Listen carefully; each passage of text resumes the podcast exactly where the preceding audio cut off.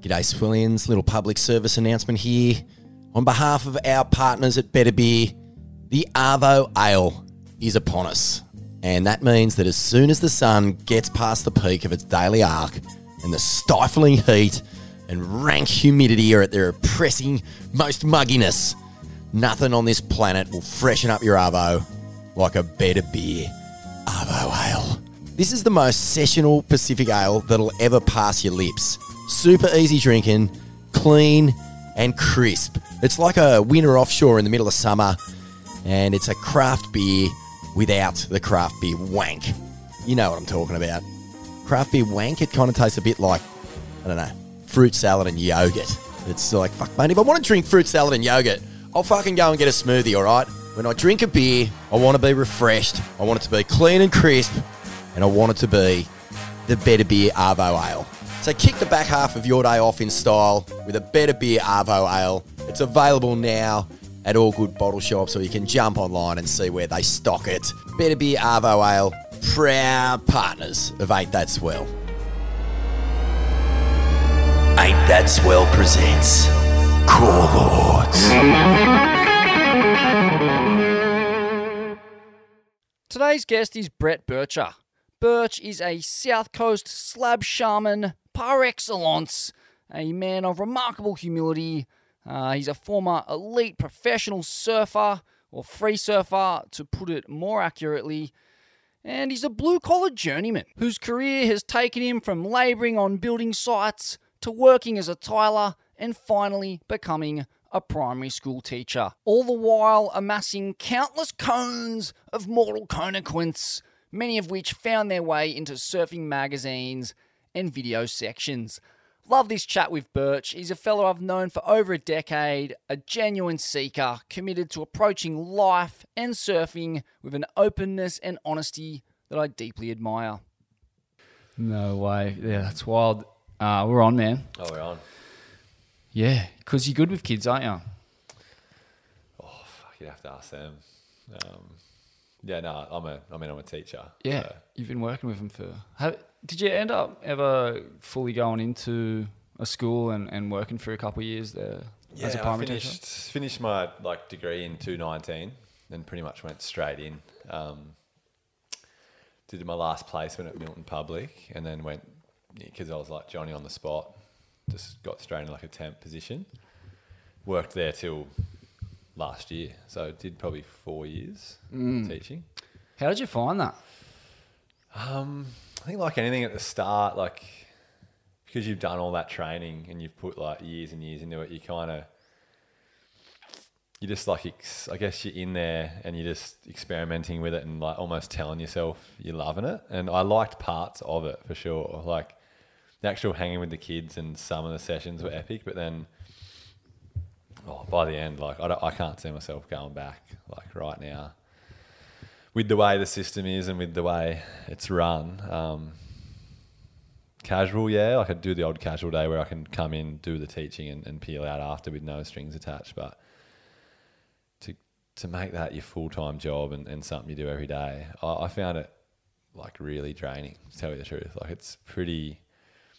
It's pretty hard work, and te- it's it's a funny one teaching. Eh? Like I feel like a lot of people like ham it up with the holidays and kind of put put a bit of shit on them and whatnot, but like need it. It's it's full on work. Um, so I think like the parts that I did like just were out, it's got outweighed in a negative from the stuff I didn't, and I just had to step away.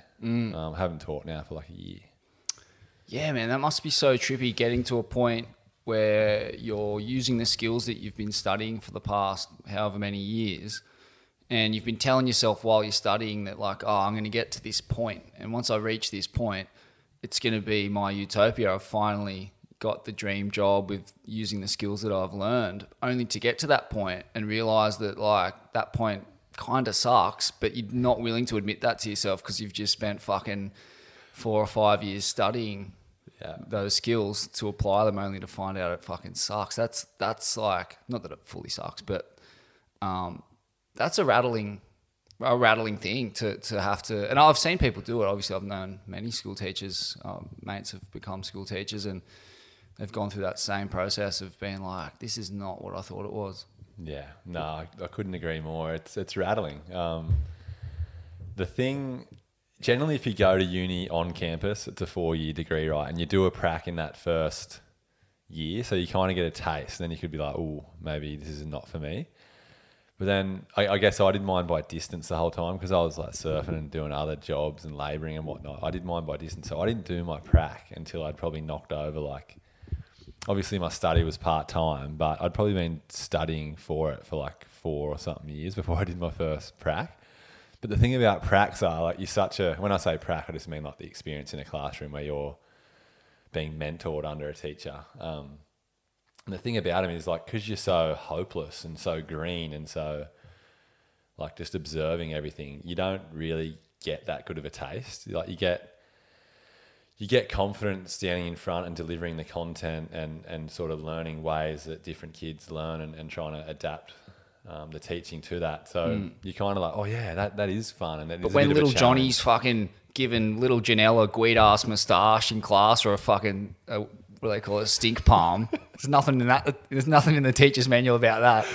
And that that's where I A like, cupcake. I got sick of like almost faking faking it in a way, and I hope obviously I hope this doesn't like hinder any like teaching things in the in the future. But like like that shit's funny, right? And and like you have to like it's almost like you're literally an actor um, because you're up there like you feel pretty like similar to a lot of these kids in a way. You know, it wasn't that. I mean, it was ages ago, but it wasn't that long ago that you can picture your mindset being like that and having a giggle and, and fun at all the things they do. But if you give that any fuel and like they they let you you let them see that you kind of like that, then they're just gonna mm. absolutely torch it and and then that ends up wearing you out and like so there's that fine line between and I never really found it, like to tell you the truth, that fine line between like being really relatable and like connecting and all that, but then also being like a, a mental teacher. And I just couldn't find it because, yeah, like give them an inch, they'd run a mile, and, and just the class sizes are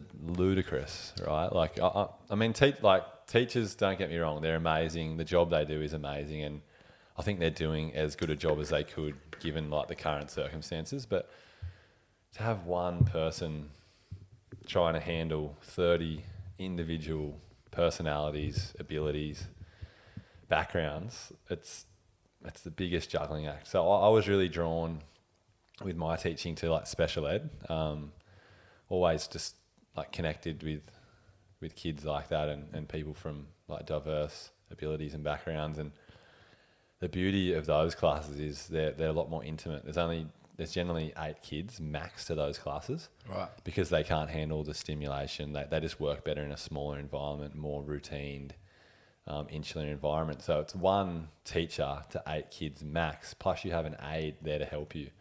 So that you, you're essentially juggling like three quarters less, and the content is pretty clear, pretty routine, and, and it's, I just found it so sick. So I ended up doing half my masters in special ed because because I was still attached to that teaching thing that I'd gone and studied. I'm like, well, this is where I want to be if I'm going to be in the school system. Did half the masters, but then still walked away. Mm. Yeah. Yeah, it's interesting. I just finished reading that book, Stolen Focus, by uh, Johan Hari. Have you read this book? Um, I'm 50 pages in because you speak about Yeah. it. Yeah, okay. Because uh, I guess you're going to get to the point where uh, it's kind of towards the back third, I believe, where they're talking about schooling and the education system and the fact that it was invented purely to get children in the habit of, of sitting still for six hours to then prepare them to work in factories. That that was the sole goal of school as it was coined in the kind of industrial age, I guess, for for the last few hundred years. Um, that was its main in, intent and purpose. And yeah, you know, and then if you if you couldn't if you couldn't pay attention or if you couldn't sit still for those hours, they'd fucking drug you. They give you speed or dexamphetamine or Ritalin or whatever, and um, and force you to pay uh, attention that way. And just the sheer fact is that the schooling system is not built around learning uh, relevant stuff necessarily. It's not built around cultivating happiness or joy or connection or good health. It's just purely a means to coerce children into being cogs in the capitalist machinery.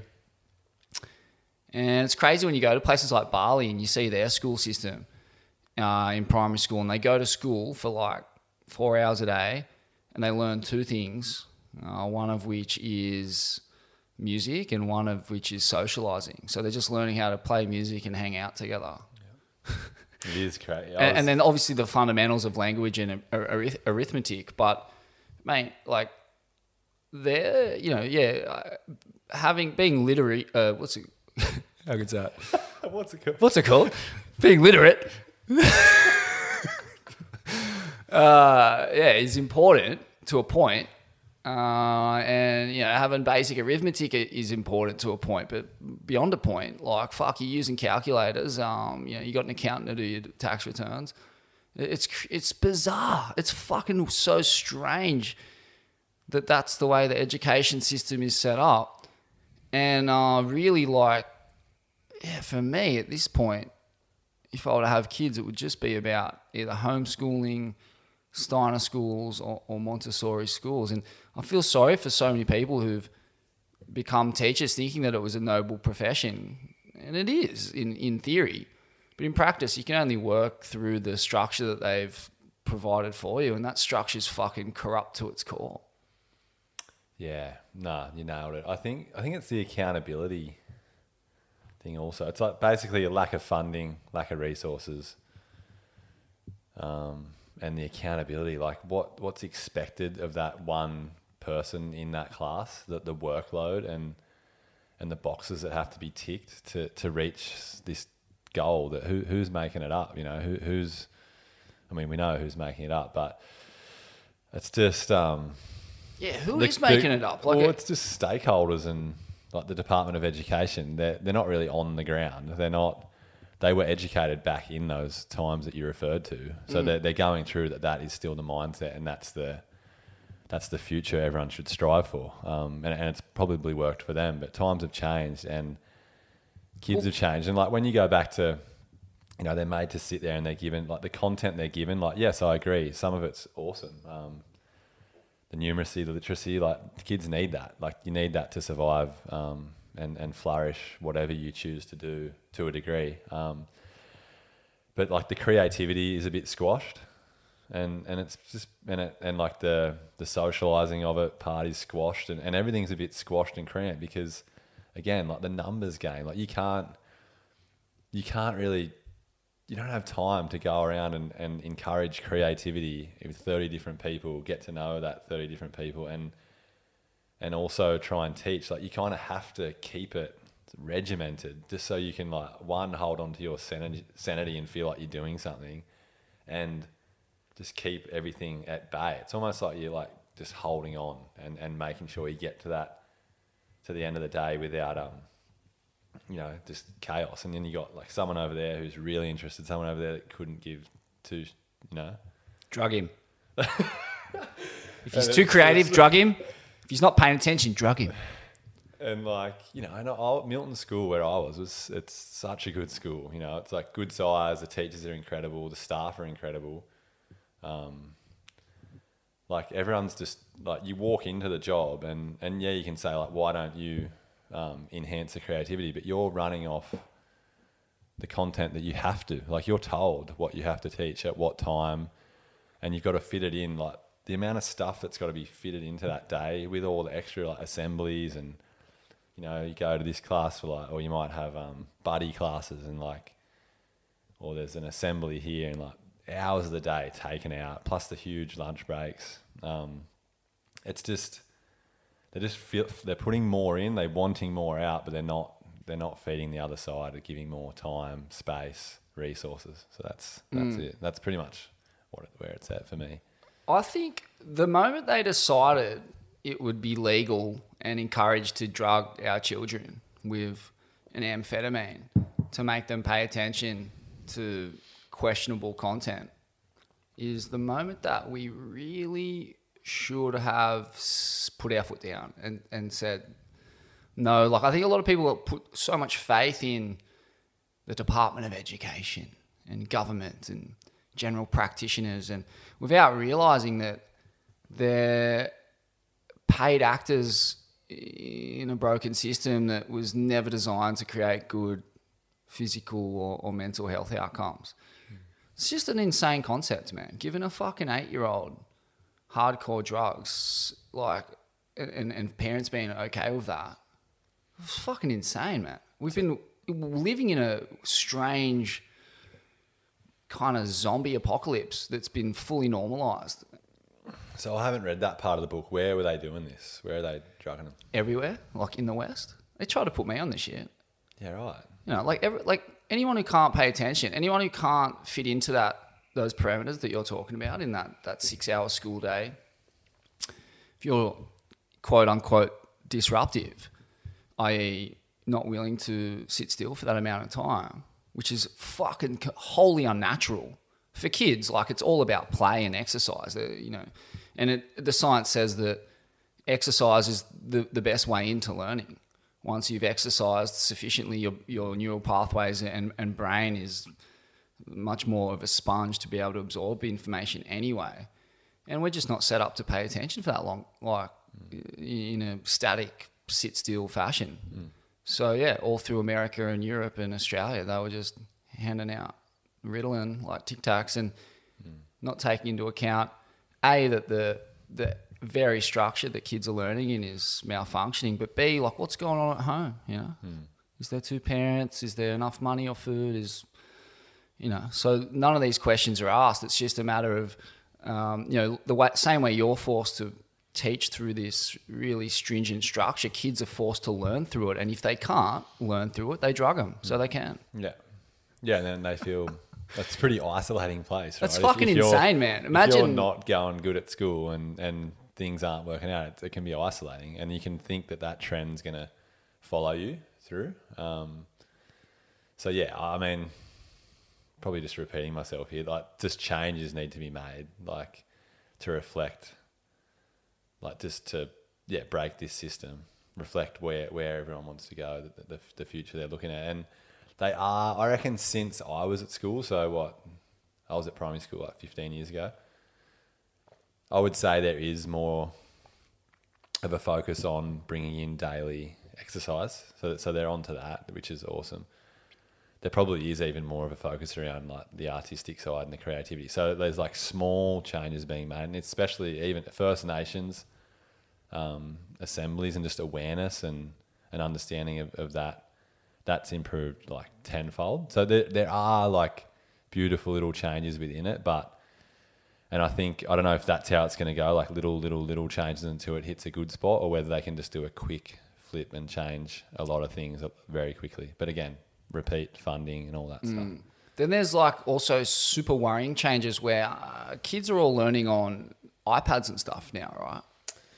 Uh, Or is yeah, that so a- I'm pretty pro- I'm primary based, obviously. Okay, I'm so when does like, that come in? Uh, In high nah, school, like they, laptops and iPads and yeah, I'd say you'd, you'd have your own device in in high school. Okay. You don't have your own device in in primary. Oh, that's you just have you go to the library and you'll jump on and, and play with devices, and there'll, there'll be device time in class, but it's more like an arranged time, and, it, and it, it'll have a duration. Um, so they're not just whipping them out like morning, lunch, Mm. arvo. Um, so yeah, um, it's still like quite a bit in book. There, it's like multimodal. Like there's, there's they're, they're bringing in different ways of learning, and, and so they should. Um, but yeah, I'm, I'm obviously speaking from a primary perspective. Yeah. because there's a lot of these things. I'm and- speaking and- from an ignorant perspective 'cause it's been fucking decades since I've set foot in a school. Yeah, So so I, like they are like it's funny. Yeah, you can hear, hear me now. Like I'm thinking about. It. I'm like it's a, they are beautiful places. Like they're they're supportive. They're you know like I said, a lot of the staff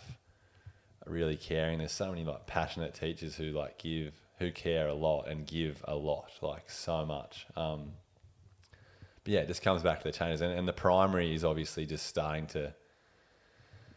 It's it's the problems are visible, but I reckon they would be a lot more visible and um, in in the high school. So I'd, I'd need someone else to talk about that. And and I was quite, I just paid attention to what I needed to, and I naively just turned a blind eye to a lot of that other stuff. Mm, because, yeah. yeah, It's an interesting development that they're pushing kids to learn through these devices, which are turning out to be super corrupting to the ability to focus, pay attention, sleep. Like they're, they're it's looking as though these newfangled devices, iPads, phones, even laptops, are probably doing more harm than good. Well, it's a, yeah, it's a double-edged sword of that, isn't it? Like that's where a lot of jobs are heading. That that's the kind of skills you need now to to enter the workplace when you come out. Yeah, it's the new of school. factory. You need So that, but They're training you to sit in the new factory. exactly. But they haven't, you know, with these books like Stolen Focus, and no one's really sat down and been like, hold on, what is all this time on this like doing to us? And you know, the kids are probably a lot of the kids and everyone would agree. Like a lot of them are going home and just getting on them for another six hours, you know, into the night. And like if you that's if you don't know that's unhealthy for an array of reasons, or might be time to pick up that book. But Yeah, so many people don't, hey? Um, they don't realize just- how blue lights affect your ability to have a good night's sleep and that there's a blast radius that can be detected two days later from staring at your phone screen within an hour Yeah. of going to bed, let alone letting your kids do it. And yeah, yeah, I feel because you know, so it's like how do you brain. prep them up then? Like if that's where, and kids generally want to go that way, and you're actually benefiting their their future to, to jump into the workplace efficiently, but then you've also got these problems aligned. Like it's it's such a tricky dynamic to try and juggle. Um, Yeah. And as a teacher, like you can't you can't do all this. So it's got to be people making the decisions from high, and and filtering down, and then and then you delivering it. You know. Yeah, and then the, the next question is I think the companion books to Johan Hari's are Rutger Bregman's, and it's all about like these jobs that exist online uh, and on computers. Like, what actual value are they contributing to the world? Do they need to exist, or should we all just be living off universal basic incomes and growing food, food and catching food for our community and, and building each other's homes? And you know, like, there's, uh, yeah, I feel like we're we're, we're trapped in an old operating system and they're just barely hanging on to it and there's very little logic that underpins any of it apart from this uh, endless growth model that capitalism is uh, kind of running on that seems to be the operating system i don't know Yeah. anyway but you've got a you've got a newborn child man so how are you feeling about the future and and, and the direction uh, you want to take with parenting Yeah, I'm just like, I'm just eh, like day by day. Like I, you know, I can't look too far into the future. I, what's a problem now or what we're seeing now? Like we're we're learning. There's so much new things coming in every day and new understandings, and I just feel like that's just going to be happening a lot. So I'm just, you know, these are such formative years of hers. She's she's nine months old, about four days and she's just like going through these crazy like regressions and then jumps and like her energy's just picking up she's on the solids now you can just see the brain that's like tapping into everything in the room and so i'm just going to be there for that you know i don't i don't i'm not thinking too because if i start going into the future too much like, i'm missing these parts you know Totally. And it, it is what it is like i just want to like lay the foundations and, and give her that, you know, let her know she's loved, supported, she, she can do whatever she wants, and then foster that sort of part, and then look at the bigger picture, like as I'm going along. But um, it doesn't. Yeah, it's funny. Like I don't honestly don't think about it, mate. Cause, It's good. Yeah, because stay in the present I guess just stay present, but also like stay in the present, but just learn and and hear and try and like read and, and sort of know what's happening. Yeah, because you have to do both, don't Yeah, you? You have yeah. to you have to pay attention to the various risks and environmental factors that could impinge on your child's ability to develop a f- healthy and happy body and body and mind. Like, uh, and that does need to be done from the get go. Yeah. Because that's what it's about. Like, it's about cultivating an environment for them to develop a, a really healthy brain and, and body, isn't it? Yeah, absolutely. Yeah, it's fun though. It's real cool. She's, Yeah. she's a gem, mate. Such a cool kid. Um, And uh, you're also helping adults do the same thing. You just finished uh, Total Immersion. Is that what it's called, or just immersion? uh, it was called flow state. Flow state. Flow state immersion, but I was Flow I was state. just calling it immersion. Right, So, right. like um, flow state's a bit of a, like a buzzword just to chuck on the front. But Mate, it's funny. That's what that book is about, and e- Mm. even our understanding of flow state is is often like- that word is thrown around a lot without really understanding what it means. And really, what it means is just long periods of focus uh, uh, on something that's kind of on the edge of your ability. I guess that seems to be anything. It Could be even be reading a book, but it's just yeah, uninterrupted focus. Seems Yeah, like something that's not overly challenging where you're gonna it's gonna feel too distant and you're gonna tap out because you you're not feeling like you're meeting that, or something that's too easy where you're gonna get bored. Yeah, I guess the flow state came back to. We just went out to like Wollumbin, out near Mount Warning. That's where it was. So you, you kind of disconnecting from everything in this beautiful um, facility, and the flow state part just came back to like just connecting back to yourself, like letting go of all those distractions and and you know Takesh, um, that's who I collaborated with it on, and he was doing the movement side of things, like incredible, almost surf flowy sort of movement. It's not it's not directed at surfing specifically, but um, if you can just picture the movement, like opening the hips, opening the body, which then essentially opens up the mind. It's almost like dancing choreography kind of movements that happen in sync and, and like the floor's the teacher so you're learning how to like just land softly on the floor and go into a roll and follow where your body can go and, and try and encourage it to go to places that it probably hasn't been for a long time or is not willing to go due to like injury or anything you're holding on to emotionally and stuff. So that's where that flow state challenging thing comes in. And then um, yeah then i would do the breath work side of things. So just focusing on ma- mainly like really simple. I mean, it's the breath. It's simple as right. Like the strip back approach for me is is as good as any. Um, so just really, just techniques that help you regulate emotion, bring you back to the present, focus. Like really, just all nostril breathing techniques can be done anywhere, anytime um, during the day to to bring you back to yourself, and then and then we just do some solid 30, 40 minute wimmies at the end, and everyone tap in. Sick.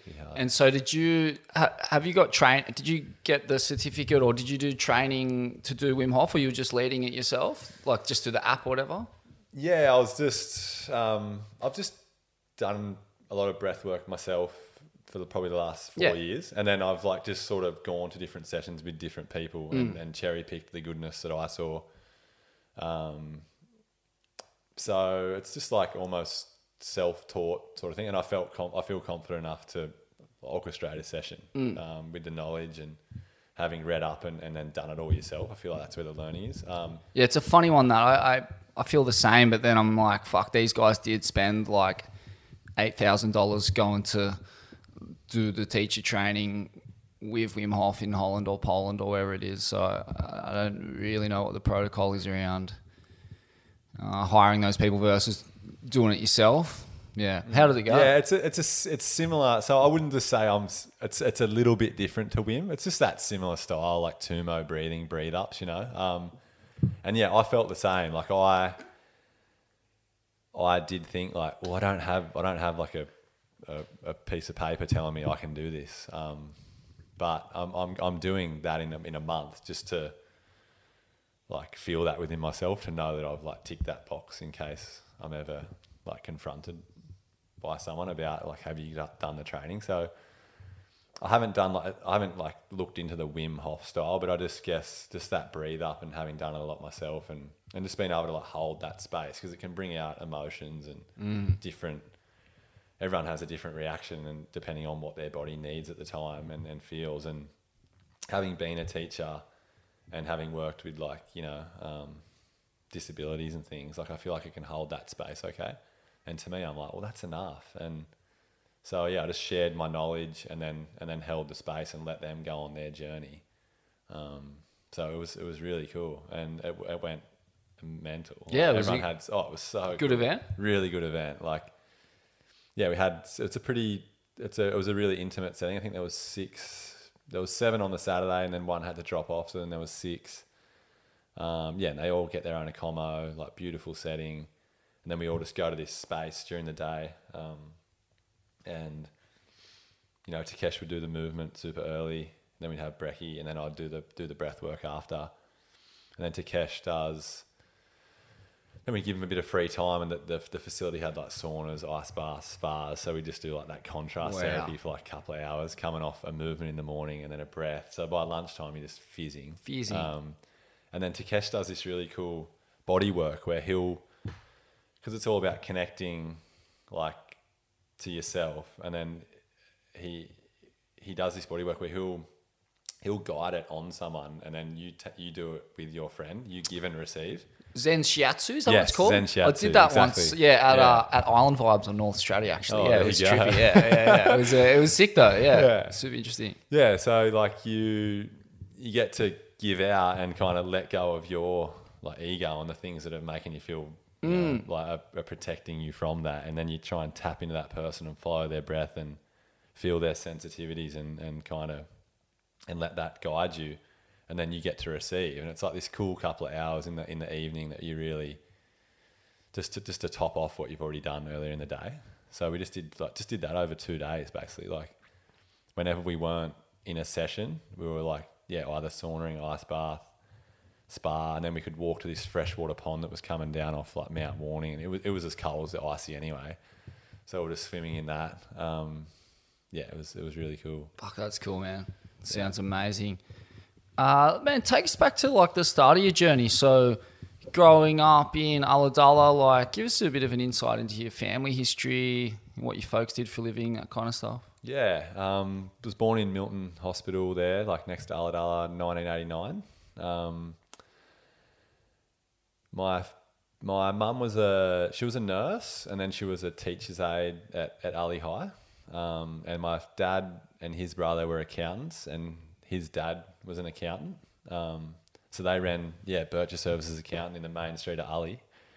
Um, he like little brother duo. Um, he's been retired now for oh, like semi-retired. He sold sold half of that about five or ten years ago, and just does that. He's kind of got his clients that he's had since day dot, and he keep keeps them going. But he hasn't taken anyone else on on new. Um, they still live in the same house that they took me back to all that time, like in Mollymook. Wow. Um, yeah. So um, yeah, I had an older sister. She was five years older. Older brother, three years older. Um, so basically, we just we lived probably a couple hundred meters from Mollymook Beach, and just like went to Ulladulla Public, Ulladulla High. I just had this pretty like idyllic childhood. There was lots of kids in our little neighbourhood that were like the same age, and um, we had the same interests, and like a lot of brother groups. There was probably like four or five like brother groups, and like it was weird how the younger one would be my age and the older one would be my brother's age, like three years older. So we'd always just be like roaming as a crew, and um, obviously us younger ones were looking up to what they were doing. So they just they were surfing, we were surfing, they were doing whatever, we were doing it, and like we've carried that through. Like our friendship group, like everyone's probably ten to fifteen years apart, but we're all just like solid as. Um, Man, I love that. Like, that is so idyllic. That is like the Australian dream right there. Coastal town, tight knit community. Um, you know, you've got uh, everyone's like kind of owning their homes, or, or at least you know not in any serious financial stress. There's enough work for people. And I like fuck, man. Like my little uh, my little glimmers into that kind of lifestyle when I was a kid. Uh, like there was a couple. I think we, me and Mum stayed in Coffs Harbour once on our way, way to visit Simon up here. Uh, Simon and Best Morning the Earth, all that. And um, I, I remember just thinking, fuck, like Coffs is mental. Like there's fucking uncrowded waves and like everyone seems to have a front yard and shit. And then I get older and people are like, you're from Bondi. Fuck. You must be like, how lucky are you? I was like, mate, when I was eight years old, these older Russian kids tried to roll me for my bike, my speedwell, and punch me in the fucking head. They were like 12. It's, this, it was like, I was eight years old, I just copped this big fucking straight right in the forehead. Like, I don't know. It's just funny how, uh, yeah, uh, people get this funky idea about the, like raising kids in the city versus like this idyllic coastal town. Every every town has its problems and every family has its problems too. So you know, there's nothing. Shouldn't romanticize anything too much, but fuck, if if you could choose, like you you definitely choose the environment. That's like just the classic Australian dream environment, and it's mad, and it produces such good people, man. And one of the things I noticed about you know, traveling to your part of the world and surfing it was that like I expected to confront because the waves were so good, I just thought there'd be like a heavy layer of protectionism around them, and it was the complete opposite. And I couldn't fathom it. And I had, I, I admired and respected it so much because the level of surfing was so high that, yeah, you, you immediately straight off the bat respected the people that were there.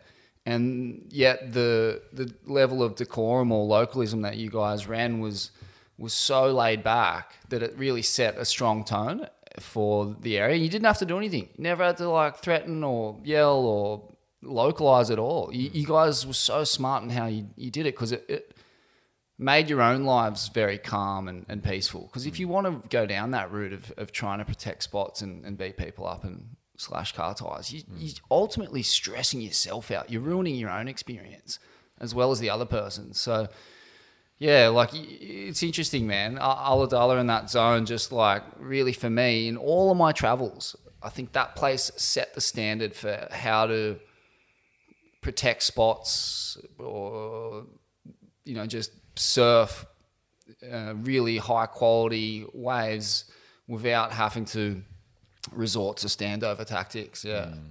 Yeah, we, we, were, we're so, we were so fortunate. And I, haven't been away now for a year, you know, like I just, I do reflect on that a lot. And yeah, no one is, it's like, yeah, it's like that beautiful line where you just, everyone's chill and they just, they want their waves and that's fine, but they, they travel and they get out and they, you know, so if you go and travel somewhere and, and you are that person at the back of the pack, like you, you can bring that home and kind of understand how it feels. And there's no reason why, you can't share the lineup but still get what you need. You know, like I, I still I think like the word localism it, it's it's a funny one and and you can just you can people understand like most of the people who are out there know that like it's okay for you to paddle past them and go and sit at the top but you can you can be nice on the way through and say like, I hope you're getting some and I hope there's you know ones coming through here and and if you make your way up like that's great um, and that just makes a pleasant experience for everyone. And then when you travel, like people, sh- like if you put out that frequency and you're like that, you'll experience it somewhere else. And um, we all wanted to travel, and we all, we're not like none of us are fighters, and and there are times when, you know, like there's say there's more people rocking up for a spell, and, and you can feel that angst, and certain people are kind of preaching that a little bit, and it just never felt right. Was, you, and you might try and dabble with it a bit and almost feel into that, but it just end up wouldn't work out, and, and no one would be no one would be happy. Um, so yeah, I, I, reckon that stuff's like so draining. The the localism stuff. It's like you're not even like you're more focusing on that than you are actually like what you're doing. Um, so if you just paddle out and acknowledge everyone and like you, and then just wait your turn, like you're gonna have the best sesh, and everyone's gonna feel that, and things are just gonna fall in your way. Um, so yeah, I think all the lads down there did it really well too because it is a pretty amazing zone, and I think it had that it had that stigma prior to us. I think um, that it was pretty gnarly, you know, and you still hear it now. Like people say, "Oh, it's pretty gnarly down there," and you're like, "Yeah, I don't, I don't really know what people consider gnarly, but I think it's just done well. To, to what, like what you said, it's done like it's like firm but fair you would say. Totally. Yeah. yeah, and so much of what localism is built around is making the surfing experience unpleasant for people who aren't from that community. Yeah, but in doing that, you can't you can't help but make your own situation and sensation unpleasant. You mm. can't be unpleasant to people and stay pleasant. You know, it just doesn't work like that. So, mm. Man, talk to us about the crew that you come up with. Like, uh, you know, Paul Morgan uh, was a pretty iconic guy. Like when I was a Grom, uh, one of the guys from Bondi, Clancy, guy did the junior series with Morg. So like you would hear a lot about this guy uh, in the city. and you just hear that he was a fucking maniac, and um, that's what he was. like he was a few years older than you, and uh, yeah, it's incredible to see his kind of life's work reach full bloom at Depot with that crazy one he got, and and kind of you know the guy never seemed to get as much publicity as he probably deserved, considering the surfing he was doing, and then f- for him to get that wave, which is I don't know, it's the best one I've seen out there. Um, at whatever age he's at, he's probably forty. He's got kids. He's a carpenter, and uh, yeah, I mean, incredible surfer. What was it like uh, having him as a uh, an older influence on you? Yeah, like just to answer a few things in that That wave that he got at depths, like that, it's just the most special ride. I reckon, like one of the most special rides ever, especially in Oz. Like just, just being able to like witness his like whole ten years before that, or fifteen even, and like be right in the thick of it, and then to see him like do that, and then that photo of him coming out like looking up, like like that's like when I look at that photo now, I'm just like, oh, it like just floors me, like stops me in my tracks. Like that is crazy. Um, that wave is so hectic, and he's like late, and you'd be thinking he's thinking he's probably like there's a good chance he's not making that. You know, to to get that deep and to be that late, to pull up with no store, like just so much water and so much energy, like is in that one spot where he's dropping in. Like that just takes so much commitment. Don't think he'd surfed it much prior to. So just that wave, yeah, I just can't underestimate how psycho and how incredible that was. the was. commitment to, Um, to knife and backdoor a wave of that unpredictability and, and, Mm. that amount of energy, it, it, it is, mate, it's only a guy of that caliber of surfing Mm. can pull that. Like it's, you know, that, that was way more psycho than any wave I can think of at Pipeline. Uh, it's fucking like I mean, there's been comparable ones out there, but that's like right up uh, the pointy end of any wave I can remember seeing surfed at Pipe. It's fucking so crazy. Like, give, give us an idea of of how good he is. I mean, you would have seen him surf so much. Uh, he's a fucking a wizard, but like also comes from that school where toe surfing was super popular. I feel like when like you guys were were kind of coming up in your your late teens, early twenties, but obviously among the best paddle surfers in the world too. Yeah, yeah, and I'll, I'll I'll go through all that. I guess, uh, and just seeing how many, just seeing how peep, stoked people were for him, like all around the world. You know, like everyone everyone knows how good he was. Anyone who has observed and been there and like surfed around him in conditions of that magnitude, like they know how gnarly he is. Uh, and when you said before, how good was he? Like. I felt like I'd been to enough places with him and then been to enough places without and, and watched like talent around the world. And he, he to me was on like that kind of Healy spec, you know, like this there, not saying like Healy's a waterman, obviously does a lot of diving, but just that like absolute animal in any way, like doing the unthinkable on the ones that no one really wants and sticking them with that skill. Um, Morg's like, he won pro juniors, you know, he won a pro junior at Sandon Point, like when he was 19. Like, so the fundamentals are like solid as, um, but then he was like as tapped and as, like you could say, I, I like there was times, yeah, he was reckless, like, you know, definitely he was reckless. He was on a mission, um, but he just pull it off. And because he was so skillful and it's reckless, it looks reckless to me, but in his head, it probably wasn't reckless. You know, he's like, I've got this. Um, he would just send it so hard, man. Like, yeah, I'm probably like siding off here, but I'll come back to answer those questions. But like, there was this one time, um, what I've seen him do is like, we went to Cow Bombie. It was like, you know, that, that time between like December, pretty much from like December 15th to like January 1st, just a write off, right? You're just like abusing your body. You're not in a good place. It's summer in Oz. You're barely surfing. But we were trying to stay like somewhat fit and stay in the zone because he's like, something's going to happen in Jan. And then like January 3rd, like a Cow Bombie swell popped up. This was like, would have had to have been like 10 plus years ago. And we went over to Cow. And um, so anyone who doesn't know where Cow is, it's like in uh, Gracetown.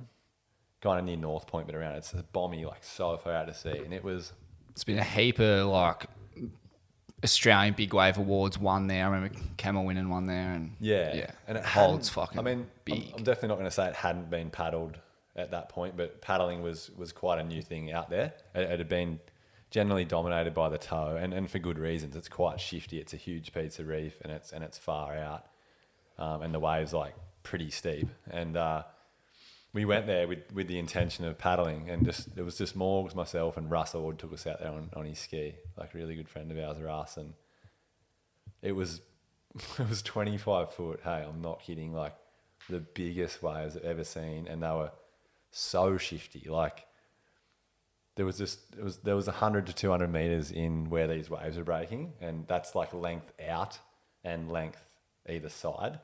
So you were just like rat getting the cheese, completely just like at mercy to whatever it was gonna. And these waves were like we'd done a few Hawaiian seasons prior to that, and I'd never surfed waves bigger with him.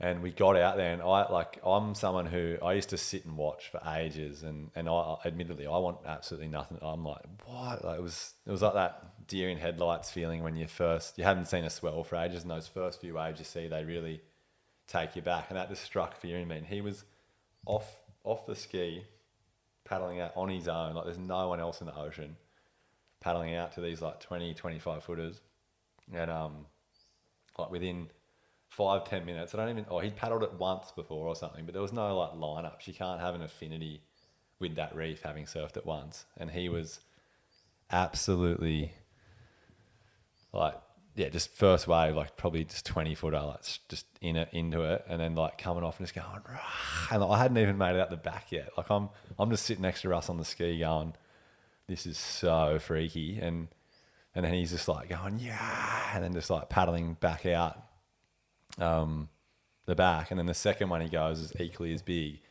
and he just falls down falls down and just like dislocates. Oh, I don't know if he dislocated, but he like zinged his shoulder or whatever. Russ called it like an old footy. You'd probably know the footy Yeah, the term, burners, zinger. yeah. Yeah. the burners. Bang! Just never seen him again. And and then there, there was another ski out there now, and it just took him in. And I was just like stuck out there on my own, and I'm like, oh, well, I've got to kind of like. He's gone now, and he just did that. Like I've got to paddle out and do something. I ended up sitting out there for an hour, didn't catch a wave got the ski home with Russ and I said, "Can't get home. I was like, how'd you go? I was pumping. Did you get a few? And I'm like, mate, I didn't even catch a wave. like, didn't want one. And he was just like, oh, really? Yeah. And like, he didn't even think it was that big of a deal, you know? He was just like thinking it was pumping and like, he just genuinely wanted it. And it was just like the craziest ocean. Um, and I'd, I've got countless, like that, they, I've got countless stories similar to that, but that was just like, the environment we were in, like the isolation, the size, the the difficulty of those conditions, like really stood out to me. Um, so that, like, hopefully that paints a bit of a picture. And then, like, what, like, how we got together, yeah, like toe surfing, yeah, it did bring us together. So Morgs was, he was from the same town, like Mollymook, probably grew up like a kilometre away, but he was five years older. So he was always the, you know, like those surfers in your area, they're five years older and they're they're on that trajectory. Uh, we we never really hung or anything. I guess we just had that mutual like, hey, but like never really hung out. And then I, he was about must have been about early twenties, like just coming off the junior series, maybe dabbling with a few QEs, and I was about sixteen. And he really just yeah took me under took me under his wing, and we ended up getting a buying this old like surf club ski that had like a rebuilt motor in it and it was only like a couple of grand. So we jumped in on it together and then we just started doing little missions down to to Vico and then towing the reefs around home and um that just happened to be around this that was the time that Depot really came on. So he must have had I think he had that vision that he wanted to do that and he was just kind of looking around town for like someone who he could like take with him and then he, I guess he kind of invited me in a way and like kind of just said like this is on on the table and I kind of went with him a bit. Yeah. Yeah, this kid's almost good enough, so uh, he'll do. it. He's like almost got his L's and Yeah, I'll yeah. take him. He'll learn, or he won't. Uh, man, that's crazy. Because yeah, Depot. It's insane to think where that wave's at now and how many people want a piece of it. And and f- for so long, it it was there but barely surfed or or, or towed only, and it, man, just such a remarkable wave. It's so crazy to see the level of uh, commitment to it now, paddling it, and how many people are willing to have a crack. I trip out on it. It's something I'll never really get my head around because it's, I think, probably the most technical paddle wave uh, on earth. I can I can't really think of one that's like because it looks like pipeline, but pipe's got little chip ins and, and, and there's like kind of perfect ones you can get out there, whereas and you're not riding fucking nine and ten foot boards and shit. So um, yeah, I mean. What's it like for you watching the, the development of of that wave and the way it surfed? And, and talk us through some of your early days out there. I mean that that stuff with Morgs, I'm sure was some pretty fucking cowboy spec shit. Yeah, I'm with you. Like on the, um, I, I can't wrap my head around it either, and I don't think I ever will, and I don't really want to. Like I, when I go there now, like I don't. I'll hand on heart say I don't want to paddle depot like solid. It's it's just I'm just not feeling it. There's something about being backside out there and on the big board, and it just feels ultra dangerous to me. And I don't have the confidence to. I feel like I'm just going it because I feel like I need, I have to because I'm out there or something, and I always feel that when I go there, I, I'm like, oh, I'll go because everyone is, and you know, like got got to be in it to win it. Like something might come. That's what that's what feels like is behind the boon in popularity too, because a lot most people are seen to be getting flogged out there. You know, Yeah, ma- yeah, maybe. I, I, yeah, you'd have to ask them. Like, it, it blows me away, like the the abilities that find themselves out there, and they send. Like, so they're going. Like, so I'm like, what? And like, they'll just cartwheel down the face, and if that board collects them in the wrong spot, or that, like, you know, it's it's relatively shallow. Like, dudes hit, like, dudes hit faces, dude hit hit bodies, and like on the bottom. So it's it's such a crazy wave. Just like you said, like it is like pipe, and when you watch it on footage, it doesn't do it justice, like at all. So it gives that pipe impression, but it's just got so much. To me, it's got so much more water in it. It's it's like you have to be right in the spot. You've almost got to be taken off like behind it too to get properly pitted. Like, and so that's that's a scary thing in itself. Like a lot of the times I've set up to try and get properly pitted, I just bail out to the right and I'm like on the shoulder on the right, you know, and I'm like, whew, avoided that one. Um, yeah, so when yeah when Morgs and I got first got together, I think it was just after actually like we'd been hanging and he'd been like, do you want to do you want to sort of do this? And we're like, yeah, yeah, but we hadn't gone and got the ski yet, and um, it was that swell back in two. Oh, am I going to butcher these dates? I don't know. I was 16, he was 21. Might have been two. So if I can work, was it 211? Got no idea. You know that one? It was like the East Coast. There was When, that um, huge swell. Um, and Nath Bartlett got the cover uh, of Surfing World. Nah, nah. So it was like way before that. Nah, that was When was that? That, That was was um right. that was Mad Monday on it on two fourteen. So we're talking. It was like pretty much the first time Depot like hit hit the media. Um, Right, Like the McDonald brothers were surfing it. Yeah. Um, Trent was Trent Munro. I don't know. There was like it was huge. It was like probably close to twenty foot depths. Like Wow. there was like 20 foot depths on it. They were breaking a bit sort of wider and fatter on the reef, but then there was like sort of nearly 15 foot square ones. Morgs, Morgs ended up getting the cover, um, and that kind of burst him into that free surfing, like sort of slab, big wave realm. Um, but yeah, so I was 16, and it was I think it was a Sunday, and we didn't even have a ski. And our mate, our mate Chook has a ski, and he's like a mechanic and like doesn't he just uses it for fishing and doesn't have a clue about the ocean. And um, Morgs is like, "We're using Chook ski. You want to come and tow me?" And I'm like, "Yeah, all right." He's like, "Yeah, I went to this wave." He surfed it through the week for the first time. He goes, "This wave is gnarly. It's so good, and it's to be, it's to be pumping this weekend. So you want to drive me?" And I, I don't, think, I'd never driven before, and I'm like, "Yeah, okay, I'll, I'll drive you." We got down there, and it was like it was 20 foot, and he's just like, "Yeah, drive." And he's like, "I don't, I don't care. Don't pick me up. Like, I don't want you. We don't want to sink our mate's ski. Like, he's worried anyway about what the conditions this ski's in." He's just like, just get me in. I don't care about how fast you get me in. Just let me go on the top and then just go wide, wide around and pick me up on the inside. I don't care. I'll be fine. So I'll just get in. I'll just drive, let him go, and he just like I think he got like ten waves that day that was like incredible, like standing in these like fifteen foot pits. Wow. And then he wasn't he wasn't really making them because he was just putting himself in there and. So I'd pick him up on the inside and just like, how was that? He's like sick. Like I'd get him in, and he'd just go back around just all day um, on the biggest ones. And people always say to me like, "Oh, did you get a wave that day?" And I'm like, "No, I didn't," because I didn't think anyone was making them because Morgs wasn't making any, and I'd get him after, and he'd just be like, "Oh, that was so big, and that was gnarly, but let's go again." I, I just assumed no one was making them, um, and then I like, yeah, and I didn't really know how big it was either because I was just out the back on the ski doing doing stuff with him. Had no idea, but he just sent it. Yeah, got the cover. And then from there, he's just like, let's get a ski. And then, and then that's where things went on. So that was the start of Depths. That's when it really got publicized. And, and then everyone started to figure out how it, where it broke. And then there was, there's been like probably like two or three marquee days since then. Um, but they were all toe orientated. That, that Mad Monday swell where Nath Bartlett got that, that crazy one on the cover of Surfing World.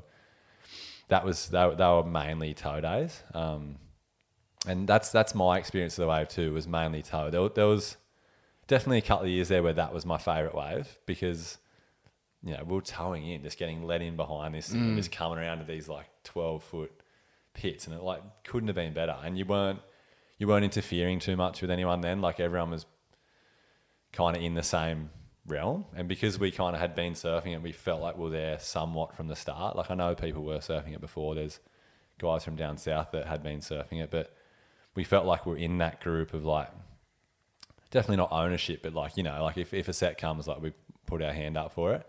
So there was some su- such sick years, and I swear it just used to break more.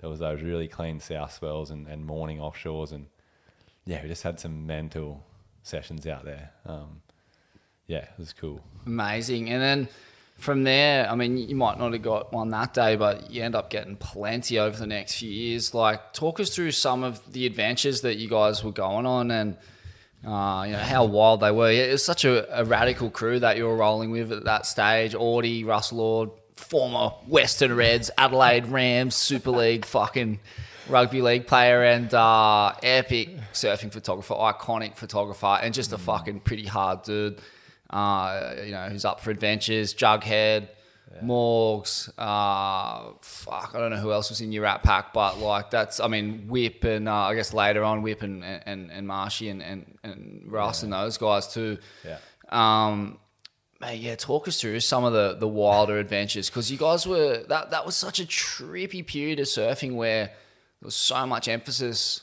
on towing and it, it really led to just waves that were barely surfed and barely surfable and not even surfed anymore. Mm. Like it's kind of written off.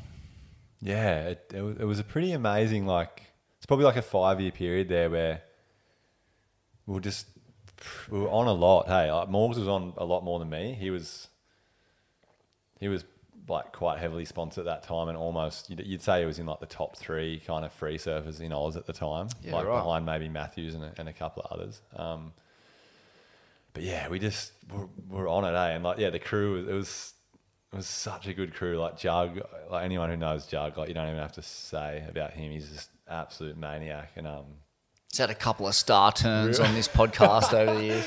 real funny and just like they were just the best. Like I was always the young one, you know, and they they were just like so good to me and just like treated me so well and just like looked after me and like never made me feel like there was never grommet abuse or whatever. I was just like one of them and.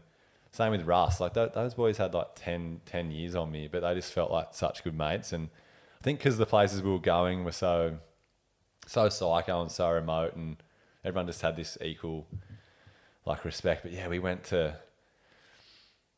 I mean, we made that this movie called Lost and Running, like way back. I think it was like my first year out of high school, and, and Morgs and a guy called Nigel Davenport shot it from home, and um, it was like this Australian road trip, and we we drove this red van just across from from Ulladulla to to Margie's essentially, and and made a made a movie of it, and you know got to surf the amazing waves in the desert, and and um went and looked at Cyclops, and went and looked at Cyclops' big brother out the back. I can't remember what it was called, and um yeah, just going to all these crazy waves, and, and we had like a good connection with the bodyboarders too, so generally, like say, like Russ Ord or, or Rod, Rod Owens were going on a trip with with bodyboarders, they'd almost be like, "Oi, boys, like, why don't you drive over and like then we can shoot everyone," you know? And there was this like mutual thing happening, and that was just happening everywhere from Vico to to West Oz to um, South Oz, like all those sorts of things, and, and it just seemed to pump around then. Um, so yeah, like I remember we were we were in like South Oz once, like getting pumping waves, and we drove across the Nullarbor to surf.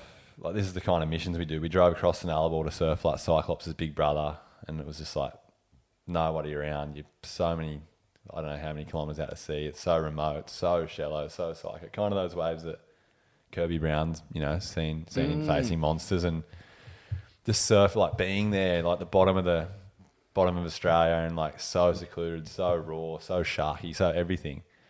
Um, and just yeah, just the mental experiences. Then driving back, surfing Australian South Oz, driving back over to West Oz, like we were just on missions, and it was just such a good time, and we were all so keen and kind of pushing each other. Um, can't really think right now like anything that like crazy stands out. There was there was just so many, um, like those Lunas, Luna Park sessions, and Yeah. things like that, you know, and yeah, and then obviously Whip and Russ and that came as as Morg sort of had to drop off, and I wanted to speak a bit more about Morgs earlier, but as he had to, you know, take on like life responsibility, and had kids, then then it kind of started to hang out with like yeah, Whippy, Scott Dennis, and, and Russ was you know growing up, becoming a teenager, and like absolutely schooling us, and um, and then we just kind of kept it going for a few more years. Mm, yeah. Mm.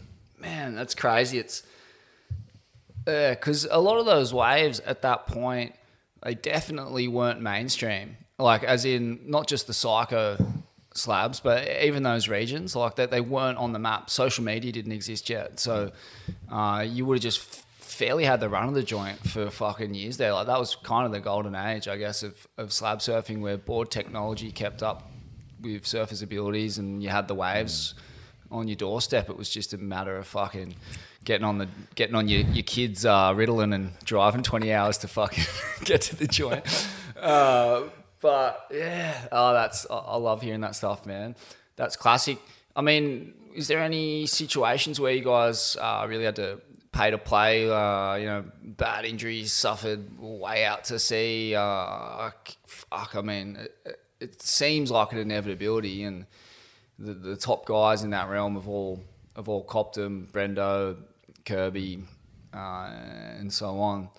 Yeah, any hairy situations? I mean, I know you've had one, which we can get to. But, oh uh, yeah, so I guess yeah. Do you mean back in those days, hairy situations? or- Yeah, I mean, I just imagine, fuck, those kinds of waves way out to sea, getting fully peppered and rinsed, like pop shoulders, burst eardrums, Yeah, oh, yeah, crack skulls. I definitely. Um, yeah, burst eardrums for sure. Um, that happened at the right on a different sort of swell. Had a shocker there, burst eardrum, but had one at like just at home or surfing, like trying to trying this new bodyboard wave at home. Like never, never surfed it before, never surfed it since. Like um, pretty, it was a pretty amazing wave actually, and it, it was like the flavor of the month for a, a good year there, and the, and the bodyboards were all over it, and just like literally, it must have been must have only been I reckon half a foot of water because the minute I fell and got sucked over, I just like instantly um, just collected like the top of my nose kind of, and then it dragged along the bottom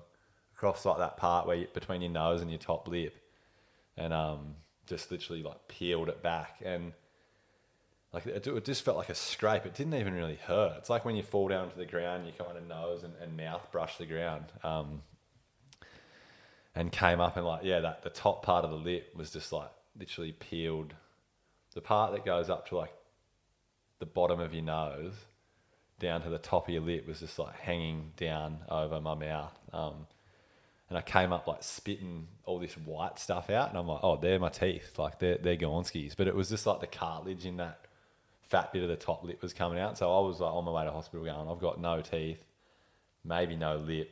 Um, and like just just those sorts of injuries, reef cuts, like it's it's, so, it's been so long. It's hard to think back to like crazy. Did, and you Stuff. broke your neck, right? I broke my neck, but that wasn't. Yeah, it was only on a. Th- it was a three foot wave. Yeah, Yeah. broke broke my neck and back. So that when you when you said injuries, like that was the one that I went to in my mind. So And I'm kind that, of struggling. I'll name the wave because I won't say where it is, but just so people are aware of the risks at that wave. It, it was killers, wasn't Yeah, it? it was. And Yeah. that has a fucking. It, it is on those days. It, it looks like the Ments, except that it has a fucking bone dry inside bit. Hey, if you Hmm. if you fall off, and I guess that's what is that what you hit? yeah, there's a bit of a story to that. So I Kind of almost pops We- out of the It- water. yeah, we'd driven to. Um,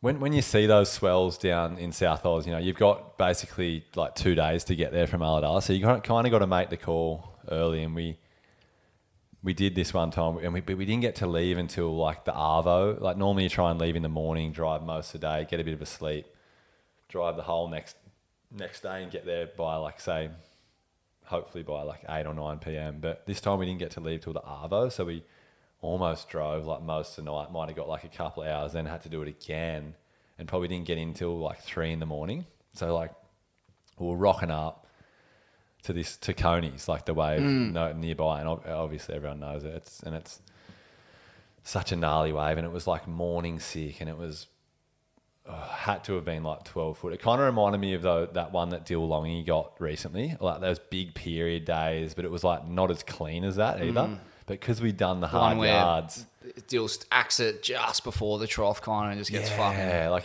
it's even if he bottom. made that, he was kind of doomed. Like Yeah. I watched that till the end, I'm just like, it's that's, it's, it was a bad so wave. hard. Like, and Yeah. it's not, it wasn't saying he rode it bad. Like, it was just like too big, too much water drawing off, and it just can't handle it. And there's those there's pinnacles on the bottom, right? There's a lot of those reefs have those kind of pointy, what do they call them, stalactites? Yeah, exactly. Like the, those South Aussie rocks, they're just like so sharp and they're like vertical pinnacles. Mm. I know. I know. Russ talks about being rolled around down there and then just like bang, one hitting him like in like almost like the hip, like almost towards the rib and the hip. And he goes, if that had been my head, like Oh, you know, and, and it happens to people all the time. crazy and crazy to think that him and Leroy were, were doing that go Yeah. behind stuff at that wave Yeah. on days like that. Yeah. And and you know, yeah, fucking you know, Russ is putting himself in a hairy situation, but Leroy, Yeah. man, holy Oh, shit. I mean God. I don't know how uh, how long they kept doing that for because that was mad.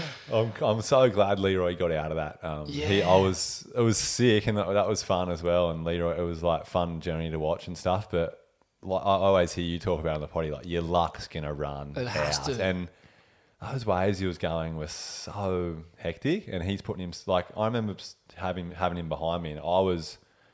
I was like, I'm deep here and I'm nervous. And he's like 10, he's five, 10 meters behind me, just knowing every single time he's not making this.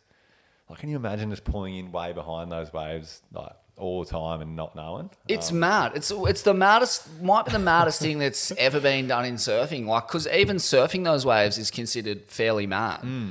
To surf them with almost no hope of making them, Yeah. and a massive housing in your hand, is Yeah. fucking as tapped as it gets. But I'll go back to, yeah, why I was at Coney's because it leads into this. It's just a quick little story before it leads into Killers. Um, and we're just like, all right, let's go. We'll, we'll, we'll go out and just, because we'd been there, we'll go have a look. And we had Benny Serrano with us. Um, The violinist, The pugilist.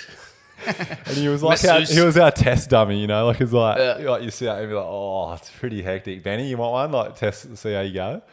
And he got a couple and he made it. and I was like, sweet. And I got this one. I was, I was like super in two minds every wave. I probably surfed about three or four waves, maybe made a couple, but a couple chandeliered on me. And um, and then I came down this one and it was like, it was, it was big. It was like probably 10 to 12 and it just had so much water in it. And I just looked and I just knew it was going to close. So I, I went to, I went to pull out the back, but you know those waves they have like that. They have the face, and then they have the almost the horizontal, like how do I say, like the forty-five degree angle bit above them that's just carrying all that the back lip of the water. Mm. So I go to jump off what I feels like at the top, but I land on that angle, and it's almost like falling back down like a slide, and.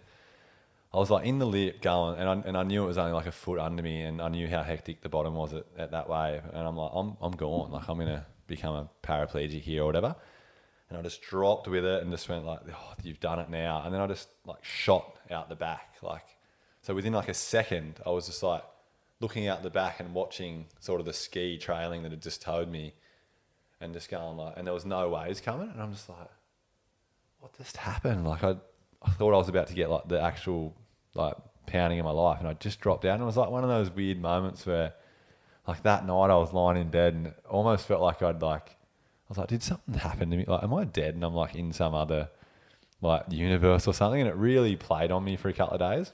Um, and then we rocked up at Coney's, and as you said, it was just like the ments, like after surfing that stuff. Oh, a, a killer's Uh, sorry. Killers. Yeah. Coney's uh, Killers is three foot, just glistening, just looking so beautiful. And I'd never surfed it, and I'm like, oh, how's these playful little beautiful waves? And out we go, and there was like dolphins out there, and and it was like my second or third wave. I just chased this like little double up, was just like moving in on the reef, and I'm like, oh sweet, I'll give it a crack. And I, I knew I was deep, but I I just felt I was like, oh, it's it's it's mellow. I'll just I'll just give it a try, and um yeah, pulled just went went for it I'll- and pulled in, and then the shocky grabbed me and um, it lifted me. You know when that shocky does it, like lifts people, but and I was still attached to my board, so my feet were locked in, and it sucked me up. So I just like went up in the shocky, attached to my board, and then I, the lip caught me, and so I'm like standing pretty much in the Yeah. lip then, and then it just tossed me Backwards, threw- head yeah, first over the yeah, falls. exactly. The classic. The Yeah. South Oz classic. The fucking slab classic. Man, I've been in that situation and thought the exact same thing was going to happen to me. Yeah. It's, and it, it rattles you for days. Rattle. And, you, and, you, and your number came up on this Yeah, one. Yeah, this one, this one came up. So I, it threw me, and it took me, it scorpioned me that hard that actually hit like the front of my forehead.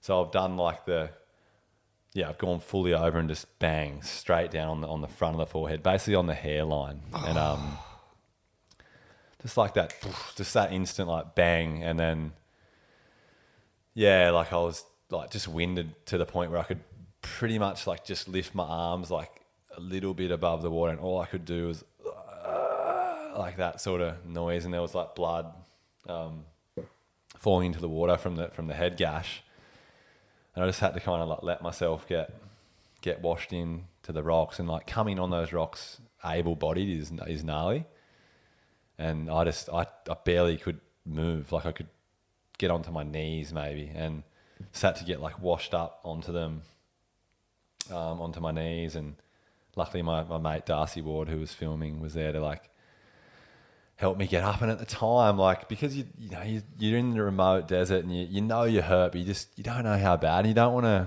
It's it's funny to say, but you don't want to like let the boys down and be like, am I just winded? Like they're they're getting pumping waves. Like I don't want to drag everyone away to hospital. And I was just sitting there and I'm like, oh, I'm pretty cooked. And like they're like, how how bad? And I'm like. I think bad, but just, just let me sit with it. And then it was like, it was around that like 4 p.m. time. So it was like the sun was starting to come down. I'm like, if I don't get out of here, here now, like, I just, I'm just not sure. And they're like, do you want us to get a helicopter? And I'm like, no, I'll give it a go. So I ended up walking, ended up walking, um,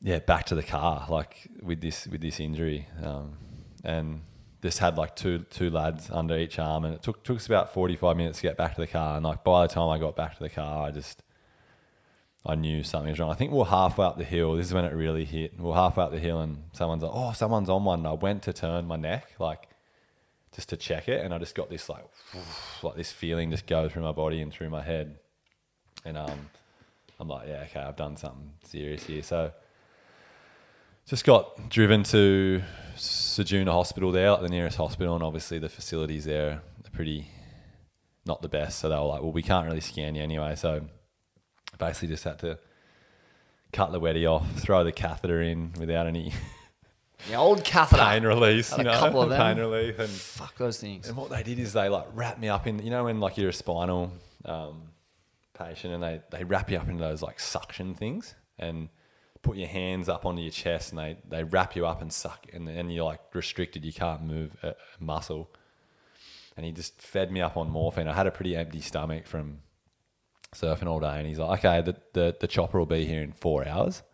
And I'm like, what? Like, and he's like, yeah, yeah. So just chill. And then he went out of the room and was just like seeing, you know, he was just like, I think there was only one or two people on. So I was just lying in this pretty dark room, like projectile vomiting from the morphine, just feeling so rubbish. And then I ended up, yeah, getting airlifted to, to Adelaide Hossie and spent like five days in the spinal unit there, um, just like on my back, just listening to the most like awful sounds and people in like terrible conditions. And I'd ended up, so I fractured my T5, T7 in the thoracic spine, and then like somehow like I fractured my C1, like which is you know like one of the most gnarly ones, but it didn't like it didn't impinge or anything. Like I just must have done like a light. So I was super lucky, and I chipped the I chipped like the base of the skull where it meets the neck too. Um, so yeah, just out of the water for six months, and um, yeah, just in those like body brace things that you, you get. So that that's that's the gnarliest injury that has happened for sure. Fuck, man. That is insane. And yet the the commonality of conditions like that, you surf waves like that all the time and you get into situations like that fairly often. And yeah, that's how it can end. Mm. You, you kind of have that inkling when it happens. Mm. You're like, fuck, that seemed pretty close. That, I was out of control there. I had no, I had no saying how that ended up. Yeah. And um, oh, that's rattling, man. And and just even like driving out of that zone with a spinal injury, it's bumpy and fucked. Like, and you know, as you know, with spinal injuries, you, at that point, you don't know the severity of it. So you know, like you could be fine, and then it slips, and the disc cuts the cord, and you you're fucked forever. Oh man, that's psycho. Yeah. Fuck. Um, yeah, how you going for time, man? Good. You good? Yeah, sweet. Oh, sweet. Um, man, I'll just pause this for one second and save it. Check, check. Check, check. Good to go. Oh man, yeah. Just had a little sound operation there, but uh, yeah, man, I'm fucking tripping on that story. Eh? Oh, it's wild. Um, yeah, and so, I mean, talk us through like, I guess when, once Russ comes on the scene, uh, yeah, like that must have been something to see. It was pretty crazy. Like, talk us through watching him develop as well, because I can remember b- being, you know, on one of those slabs, and I feel like he was like uh, down where you live, and you know, he's like fucking nine or ten years old, and already getting better waves than full grown man with a little GoPro in his mouth. I'm not sure how old he was, but he, he was like a little kid. And you're just going like, what the fuck is this? This is psycho. There's a, a small child putting people to shame in proper heaving slabs. Um, yeah, I mean, what was your relationship with Russ growing up, and h- how helpful was it having a guy like that in, in your crew? Kind of did it push push you guys? Yeah, um, it was really cool watching Russ come through. Like he, you, you know, you, your eye off the grommets, and he, he, there was just something about him from like day dot. And as you said, like his performances at those like ages of like eleven or twelve were like already adult level, you know, and he, you know, he's eleven or twelve, like just matching everybody in the lineup, and you're like, what? Like, where is this going to go? Um, so I was very conscious of like what he where he could go, um, and I like made a point of um, trying to help that wherever I could, or just like be around it. Like I, I could just feel I had this like some sort of connection with him where I'm like, you are a beast. I, I'm going to learn a lot from you, and like just enjoy this ride wherever you go. Um, and he was just like such a quirk. Just the way he looked at it from an early age. He was like that half scientist, half like maniac kind of, but like a very calculated sort of scientist, like a mad scientist, but so onto it, so skilled, fearless, and just like everything is around positioning and we and like how he's going to do that. And he'll he'll watch the clips and like really analyze, observe, and like come up with a new line next time and um, I'd never really been around someone who who looked at surfing like that, and that was from like an early age. So, actually took him to to from his first like trip away from his parents. Um, Marshy, Elliot came, and um, Russ Ord and, and Russ, and I think he was like, I'm in the ballpark of like 14 or something. So I got him out of school and like his dad, and his dad's an absolute legend. Like Kirky, just he'd he'd shaped all our guns and just a, like champions from like Santa Barbara, so he's got that American accent, hell funny, and We actually had uh, Robbie Page around here the other night um, on the volcano bongs with Page on your Pagey, but uh, he was telling us about like his kind of early days in Hawaii, and that Kirk was the guy at. Uh, is it Avalanche? What's the big left? Avalanches or Himalayas? Himalayas? That, that big left they surf. Like he was the guy out there for that generation. He was number one. Yeah. And riding on boards, he made himself. Like it doesn't get more fucking core and mental than that. So like the pedigree in Russ is second to none, really. Kirky's so cool. Yeah, like and you kind of got to get it out of him to say that. Like I'm sure he he would be an amazing podcast, but he was one of the guys there for sure, and he like he just you, he's just dedicated his whole life to that. Um, and he he used to speaking of his seasons in Hawaii, Kirky's like he used to go natural and goofy. So he'd go natural on the right, goofy on the left. So apparently he had people over there going, "Who?"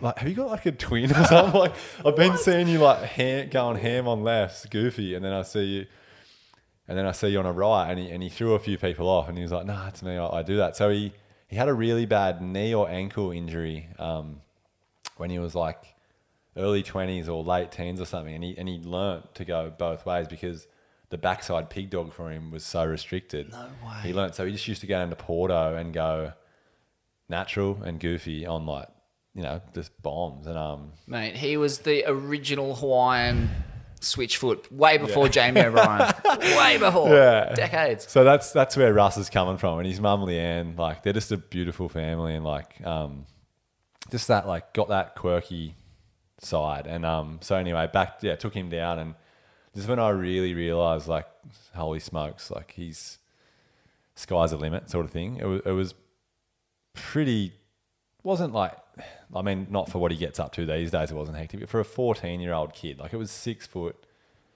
backless waves. Um, I would have been if he's 14 I must have been early 20s Marshy would have been probably 20 and kid you not he absolutely like schooled schooled us you know? And like I was in what I considered like the, the height of what I could achieve. And here, here is here he is eight years younger, fourteen, on his first trip away. Never surfed a joint before, maybe once before, and just putting on an absolute clinic. And like, and you just had to. Like, I just loved it. You know, like there might be certain people that that might rub you up the wrong way, and you might get a bit. Who knows? Like, could take it funny, but for me, I'm just like, oh, I just want this kid to to succeed and like really get to show, like, just to live out his potential, basically, and and I, I feel like he has to a degree, um, because he, you know, obviously his performances and winning Cape Fear and that, but oh, like he's he's got more in him. That's the crazy thing. Like I don't feel like he, he he would feel the same. I'm sure he'd admit that he he could do more if he gets more opportunity. Like we, he lives on the east coast of Oz, right? And like if he if you put him in swell after swell after swell, I, I he's on par with anyone in the world at any wave. I would feel. Um, it's just getting him to have the opportunity and for him to be feeling it, and like he could do some break breakout performances. There needs to be more investment from the surf industry in that space of both big wave events and slab events. It's really like the pinnacle of surfing, in my opinion. And yet, it doesn't really exist in any like competitive structure. I mean, yeah, the, the big wave world tour is that thing still going anymore? Nah, No. it's not. And it was not a good viewing spectacle just because of uh, like it had its moments, but fuck, it was you know a lot of the time really slow swells, dude sitting there for ages, and you know it's a, it's a drop a lot of the time on all those waves. But yeah, man, I I just want to see that side of surfing funded, and, and guys like Russ get the opportunity over and over again to show us what they can do. Um, fuck, it's it's the pinnacle, man, and uh, you you have to be, yeah, like you said, that mix of the mad scientist and just plain mad. Like you have to be able to be super calculated in those situations, otherwise. Yeah, you get done up and you got to love it too, you know? Like you, you have to really enjoy the challenge and, and have all that self belief. And, you know, the best guys all do. Mel, Baker, fucking, uh, you know, Bjerke. Like it's, it's a rare breed. It's fucking amazing to watch.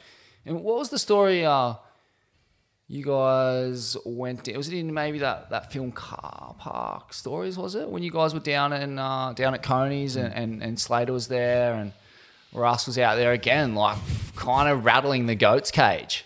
Amazing. He's like 16 at this point.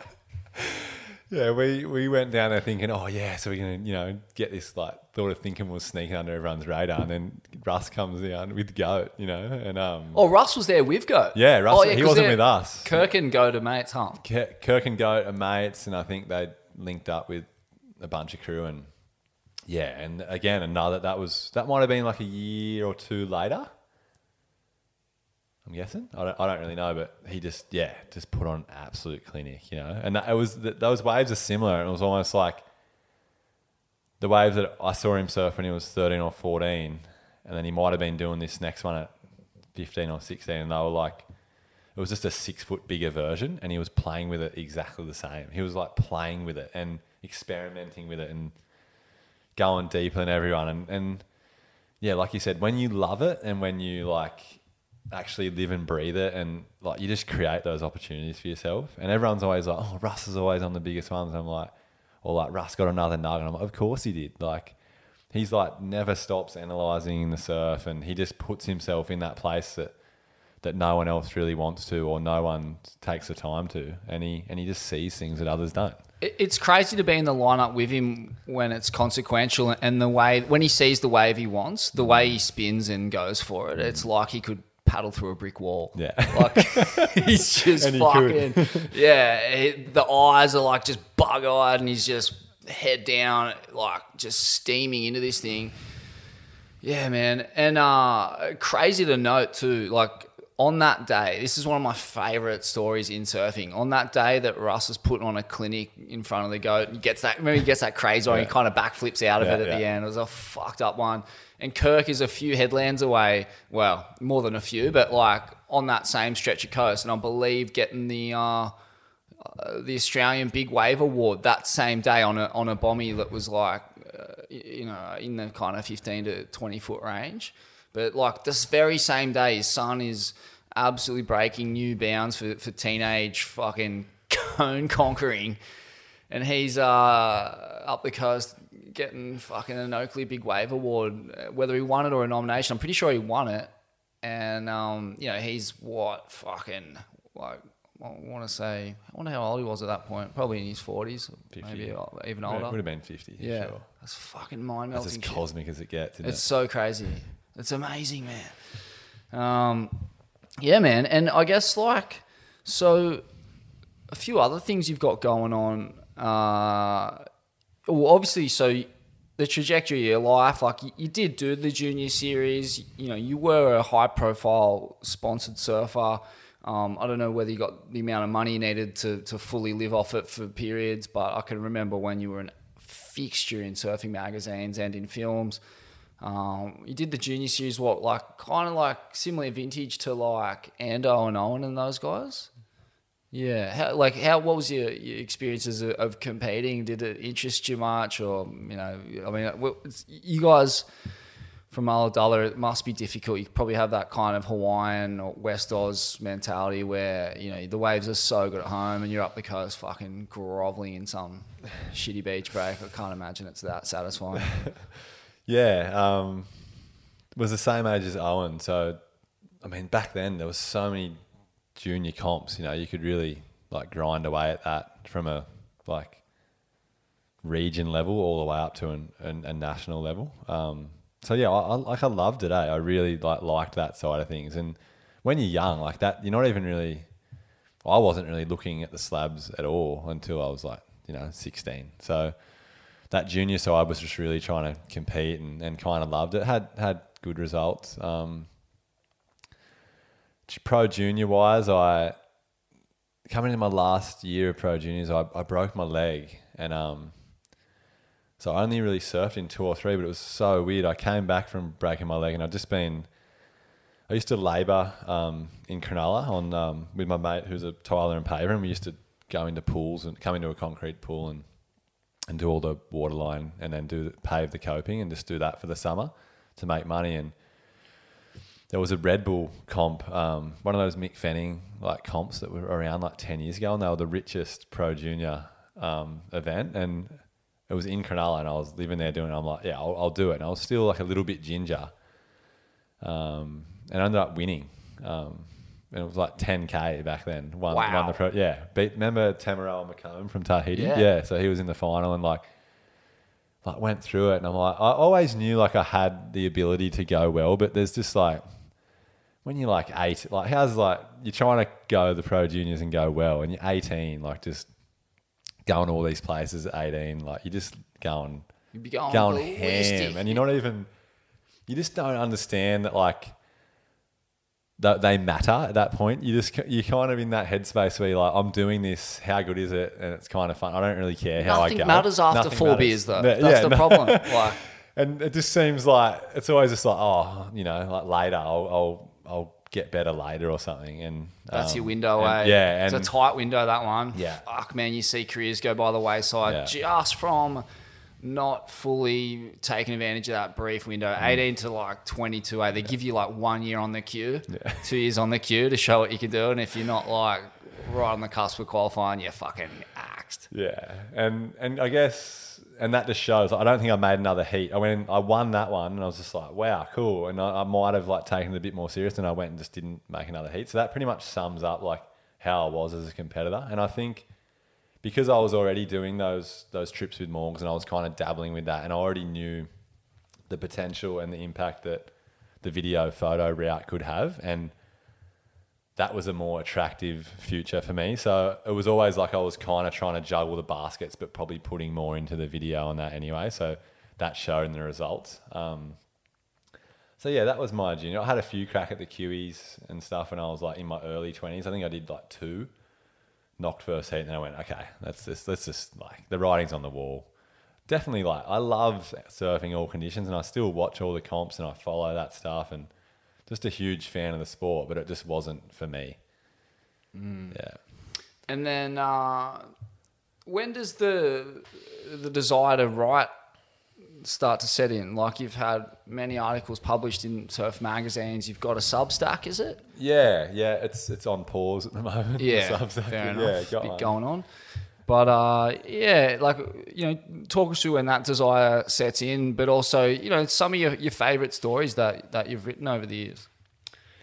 Yeah, I think like you go away, like podcasts weren't around back then, right? So you- you're going away on these trips and you you're seeing and involved in all these crazy things, and like like you just there's only so many times you can tell that story before the, everyone's like, yeah, we've heard it, you know, or you're just like reliving that moment. I just I just wanted to like write about the stuff because I, I guess I'm someone who like thinks over t- like long periods of time about stuff, and that's how I like to put it on the paper. Um, not very good at like answering things like straight off the bat. I like to like marinate on them a little bit, and I think also like with with that free surfing um, path, if you're not at the top top end, the money's like okay, but it's not that good.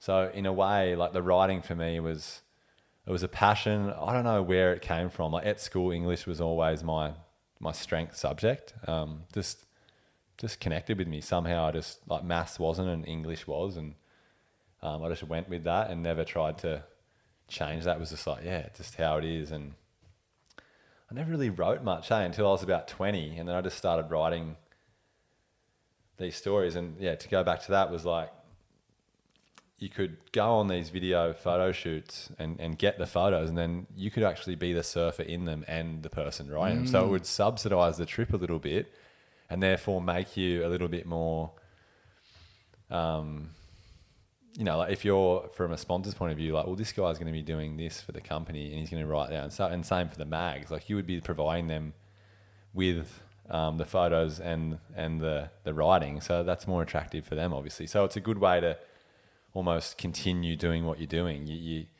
you're getting paid a little bit to do that, and and and you're providing that nonstop. So it, it fuels itself. So that's where it really. So I was treating it somewhat as a passion and somewhat as like an extra bit of money um, to get me by.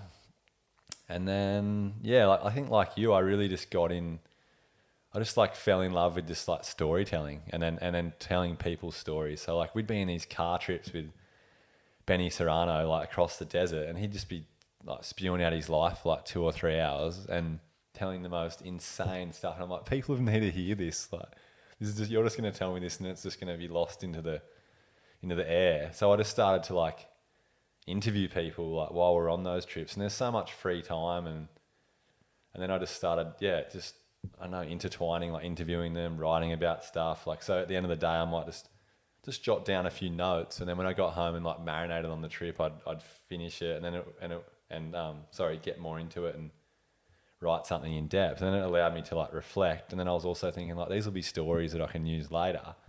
And then to go back to Substack, like yeah, I started my own Substack page, which is a it's like this online platform for, for freelance writers where people subscribe to your page. And back then, you know, mags were every month. So you'll write a story, it would it would it would be in there and then two two mags later or something, that thing's gone. Like people mm. might read it on the dunny every ten years or something. So I pretty much just recycled that content and put it back on Substack for a couple of years and just got some fresh eyes on it. And See. Didn't didn't go any good or anything, but like it was fun fun process just to like relive some of that stuff and and share it with people who might not have might not have seen it back Well, then. yeah, I mean, I'm sure you get a bunch of traffic out of this podcast. Like, uh, what's it called? How do people access it? Um, it's just brettburcher.substack.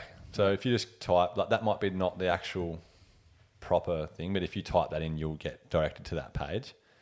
Um, and yeah, just to read the content, you'll just have to subscribe to it. Um, super cheap. I think it's only like four dollars a month or something.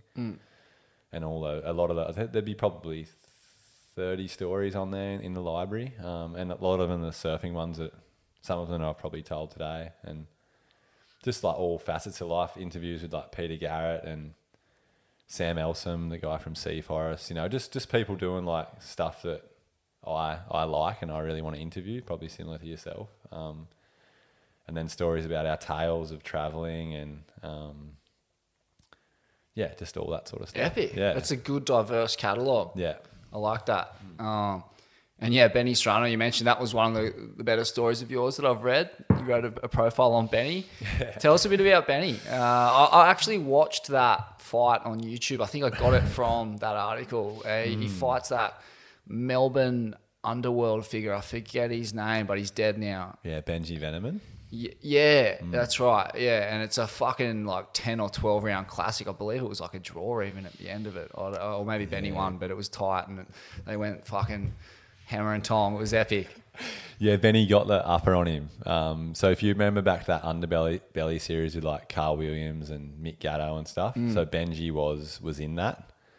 Um, so yeah, Benny tells a story. Like my, my mind's a bit rusty on, on that, but like he just went down to fight him in this like warehouse in Melbourne, and like all those underworld figures were were kind of there, you know, watching. Wow. So Benji was like the guy coming through who was had some like respect on the street, obviously, and was like a mixture in there, but and they were all there to to support him. Um, and Benny just had this crazy fight with um, with Benji in this warehouse, and like you said, went that went the full way. And uh, Ben, he, he said he didn't ever felt threatened, and he didn't feel unwelcomed. Like they were just like, all right, if you're coming down to fight, it's kind of on our terms. Like we'll pick the location. You're coming to fight here. There's never been a, an offer of a bit of baksheesh for Benny.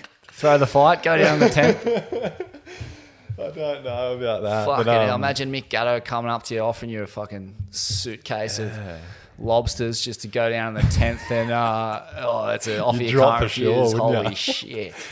Yeah, your jaw would turn to glass pretty quick. But um, he he got him, and then Benji never never fought again. So he obviously that changed his trajectory, and he and he moved more to the underworld, and then obviously like lost his life there. So um, the stories coming out of Benny Serrano like they're just next level, and I yeah, I mean I wrote about them. I guess I just when I had my back. So the, the trip over to South Oz when I injured my back was when I was just like, "You're kidding, Benny. This you we got to write something on you." And then I did my back. So we're living close to each other. So he'd just come around and we would just like have dinner, and I'd just put the recording on. I reckon I had about ten hours of recordings of him, and I just I transcribed them word for word on my own. Like I didn't even know about like Rev and that back then. Oh, I I, don't, I still don't know about Rev. What the fuck's that? transcribing. I've got RSI from transcribing. It's the worst thing ever. It's So worse, just- worse for me than fucking bare knuckle fighting in Sydney. Wow. Um, but yeah, man, he's just a maniac. Just obviously someone who like fought for a living and like the discipline that comes with that, and and like fought at a high level, like for Australia and, and whatnot, and went to different places with like and trained with Kostya Tszyu and, and all that sort of stuff, and then just fell in love like crazy with surfing. You know those those guys that come out of a really disciplined upbringing, a disciplined like sport, and then he just like found his utter love and just like almost put the same care into that. Um, and he was like, you know, in his thirties, like just doing it for the absolute love, like, um, but just like, just one of those like I won't say not not punch drunk at all, but just like just the most funniest character, insane, charged hard, and just had like story after story after story. And because he was like a muscular corrective therapist too, like he's he's like um, a bodywork sort of guy. He he used to travel with Dayan on the QS and, and around that time when, when Dayan made it on tour and, and he's got a good relationship with Goat. So he's just like connected in all these spaces and just got like funny funny humour on, on all that sort of stuff. what was the story? Didn't the goat put you on blast once? Yeah, Goat got me. What was that Goat about? Got me. Um, oh, he had a he had a right to. Yeah. So we were, I was at South Straddie surfing. Um, would have been day or two after one of the quickie pros wrapped up, and there was a Straddie. So I don't don't even know what I was doing there. Was- yeah, but there was like a couple of hundred people out, as there always is at South Straddie, and A-frame central, and I guess like it was so packed and so hard to get a wave, and I um was just like trying to get a wave, and I remember paddling for this wave, and I wasn't in the great spot, but I could just see this guy on a big board um, right on the apex of the peak, and I and he, I just saw him like throw the anchor up at the last minute, so I'm like, sweet, I'm going, and um went this way, and I must have been a bit wide because I was arm barring as hard as I could, and like just saw the lip come over, so I was like, ugh, and then like kicked out or whatever. And then just went and sat out the back. I was just going, oh, this is cooked, and like chatting to a few people. And I was chatting to my mate, or Nath Bartlett, actually, a good mate from South, was living on the Goldie. And we were just hanging, and there was a lot of pros out. And I looked up and like, oh, goat, goat's out here, and because I I'd obviously surfed with him in in South Oz, and we had like a, you know, like we knew each other kind of. And I'm like, oh, out here. I hope he hope he paddles over. It'd be good to like say hello again, and um, keep chatting. And I look back up, and he's and he's getting closer and closer. And like we're pretty far down Straddie, like we're pretty to the north. So I'm like, oh, must be like coming up to surf. Keep chatting. A minute later, and I look back, and he's now like only like 20 or so meters, and there's not really anyone else between him and us. So, like, oh, we're definitely on here. And I'm like, I'm envisioning like you know a high five, like hug, like how you been, mate? He just comes, and and I'm like, I'm looking at him as he's approaching, and he's just not like, he's not happy at all. Um, and he just comes up and sits about a meter from my face and uh, just just sits up and goes, "You just dropping on me?" And I'm like, "Nah, like what?" Like, and he's like, "You just dropped in on me," and I'm like, "Nah, I, I didn't." Like, just so shocked, like, you know, just had no idea of what was going on. And he was just, you know, but you can imagine the dialogue, like, "You just dropped in on me," and I'm like, "Slats, I haven't caught a wave for like 20 minutes." He goes, "It was 20 minutes ago."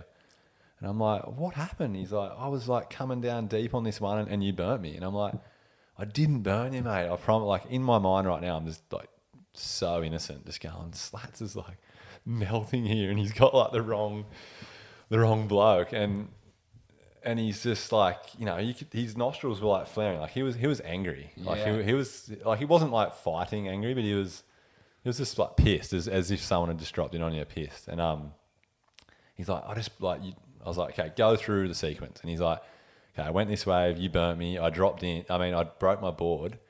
So I've had to go into the shore. I've paddled back out. I've asked people up there, who was it? They've said you, and I've come down to find you. And I'm like, let's go up there and see them. Like, these people have got the wrong person. Take me to them and, and we'll sort this out. And he's just going, oh, and he was like looking down at the water. And I think because at that time I felt so innocent, Yeah. I was just playing, like, I, I was Yeah, you just didn't let- know. letting Yeah. that off. And he, It happens. so then his mind's just must have just been going like, oh wow, this is you know taking this path, and then he started to like calm down and he'd like look down at the water, and he'd look like look back up at me, and then like look down at the water, and then like I was like, look, mate, I'm I'm terribly sorry about your board, and like this sucks. Like if there's anything I can do, let me know. But I just think you've got mistaken identity. Then it went into like a little bit of small talk, and like he was like, oh, I was pumping out yesterday over here, and I was like, nah. And then a wave came, we kind of broke off, and I was just like, what the fuck just happened, right? And then like we were surfing around each other, and I just was like hooting him in the waves, and he was like hooting me, in, and like this awkward little thing. And then I paddled back up to my to Nath later, and I'm like, oh, see that? Like, and Nath's like, yeah. And then he was sitting with another guy, and he's like, what happened? I said, oh, Slats just thought I dropped in on him. He's like, oh, you did? And I'm like, what? And he's like, yeah, yeah, you dropped in on him. Like he was. He was coming like way behind this peak, like in the perfect spot. So and he he's just- whistled that dude who pulled back. he's whistled him off. so the dude, the dude, he was on like a, I'm talking like an eight foot board. This guy, so Yeah. Slats has come from behind, and I Yeah. can't see him behind that board. So old mate's lifting up, just going, "Thank you," you know, go. Slats is just, and like, because I armbarred and barely got pitted, like he would have just been in the perfect spot, like. So like I, know, I now know, and I'm just like, oh, and then I just like never told him, like just. Like I had multiple opportunities in this, and I was just like, it's just been too weird. Like I can't face this. I can't go through like telling him. Um, and I never did, and it was just like a laugh amongst the boys and everyone. But like, I just want to say, like, he had like every right to do that. He, it was sick. Like, I respected him more. The way he did, I was like, oh, he's got go in him, and like, good on him. I burn him. I'm the, I'm the peanut who You burns can't him. spell goat without go. yeah, and I was like, um, and then anyway, so I'm like, oh, it's a pretty funny tale. Like, I might just write about that on the Substack. And I reached out to him, and he's like, so down, going, no, was that you? I always wondered. and then, and then he gave me like these quotes, and was like, I want to read it, and I'd send it to him, and he'd just be like cracking up, going, that's sick, and That's funny He's like been so cool like that, and every time I've ever reached out to him, like for anything, like even when like our town got smashed by like bushfires and stuff, like I just reach out and he's just like anything. Like, he's so personable, I reckon, Yeah. and so down for that sort of stuff. And so yeah, pretty classy. Mate, I love that story. That is an absolute pisser. Yeah. yeah. You can picture it. He would have just knifed in, got a crazy pump, been flying through the pit, and you're just at the end of it, just blocking the exits, arm drag. Oh, and my mate, so my mate had a photo of it. No Like Leroy way. came, Leroy from Yeah. the double toe was there, and he shot it, and I just go, "Don't you ever, ever get that?" Like almost like if I had Oh, known what look an at that. Then NDA just was, snapped the little mini disc, trample. If I'd have known what an NDA was, I would have made him sign one because yeah. I was like precious about it. And then later on, I was like, "Oh, let's get let's like show the photo. It's classic." Uh, Is, it on, like, is the photo on the it's Substack? on the Substack? No yeah, way. it's on my Instagram. It's like he's in the sickest spot, and I'm just like the biggest peanut. Yeah, That's it's all classy. time. Oh, happens to the best. That's Yeah. amazing, man. Um, yeah, well, I don't know. Uh, how are you traveling? You got to probably Yeah, hit the road pretty soon. another like ten or something. Oh yeah, if sweet. Well, round it mate, out. um, But happy to wrap. Whatever you want to do. no. Well, I was just fascinated to hear about on uh, podcasting with Brendo, just about your, your battles with insomnia. Um, and yeah, it's interesting when you kind of hit these mental challenges in life that it they can be so disruptive and demoralizing, but then they tip you into a newfound awareness, and it kind of opens up a whole different reality and world that you, your otherwise idyllic existence allowed you to not look at and escape. Um, so yeah, I'm wondering how that battle with insomnia kind of shaped you and your understanding of the world, and also uh, just thinking out loud here, I wonder if that was related to having that this serious neck and, and, and back injury. Like it, it's pretty hard to untangle these things. Like I don't think anything's really that separate. Like mm. in your in your body and mind, it can't be right. Mm. It's it's one fucking fluent organism. If mm. there's blockages and breaks and heavy trauma locked up in the body, then yeah, it's it's going to come out in weird, unpredictable, seemingly unconnected ways. But Yeah. yeah, I mean, talk to us a bit about that whole process. No, I reckon you put that you put that so well, um, especially at the start there, where you you know you go through those things and as as rattling and like confusing and confronting as they are, like they they do, they like they shape you and they move morph you into this place. And when you look back now, like, I'm so like glad that that happened. Um, and I feel like that like that goes for everything that happens in my life like that too. Um, feel like you're always, it, it's just like meant to be. And if you can like somehow get to a point where you can see that, like it's you like it's frothing. Um, yeah, so could could link back to injuries. I think like I think everything's connected, like you do. Like there's, I think it comes back to like those injuries, like just the lives we'll lead. Like probably copped a few floggings, but then you're not looking after yourself like that either. It's not. It's not until something like that floors you, it forces you to actually like look into the like mechanics of your mind and like what's going on there and like why are these behaviors coming up and yeah. So basically, in my teacher training. Um, just got like with all the germs and, and with kids and stuff. I just had this one placement where I got got really sick, but um, just had to continue on like mowing through life, and it was like quite a severe sickness. And I never got like tested or whatever. I just had like influenza A or something. It was mm. just like that shit just rocks you, dirty, mate. Like it's next level. Like the actual proper flu. Yeah. It's so underrated. It was so next level. and It was just dirty and like I guess I just like kept burning the candle out and kept trying to tick all the boxes. And then it, it was just one of those ones that lingers for might be like sick for two weeks, get good for a week, and you're like, sweet, I'm gonna catch up on and just like train or like go do this. And then I'd like drop again for two weeks, and it just got into my core and like got into my soul almost. And um, I was just like yeah, I was like Holly, my partner, was living in Sydney at the time, so I was like bit back and forth from there and just like non-stop and went to Sydney one night and stayed at her place in Redfern and had this like yeah full blown panic attack in in her room and going like just before bed and like there was no trigger or anything. I just like had it and I'd never experienced something like that before. Never even probably knew about them at that time of my life. Um, and it just like when you don't know something and then something hits you that hard and is, is that powerful and that confronting, like it, it just wigged me. And um, Wh- What are the symptoms of a panic attack? oh, I was I just think I've like, had 'em, but I was like, yeah, dis- I was just like, I'm just guessing. I'm just saying it was a panic attack. It's self-diagnosed, but like, like, uh, what's it like? What's it called? Disorientated, like just stressed. Like felt like the like the walls were like coming in on me.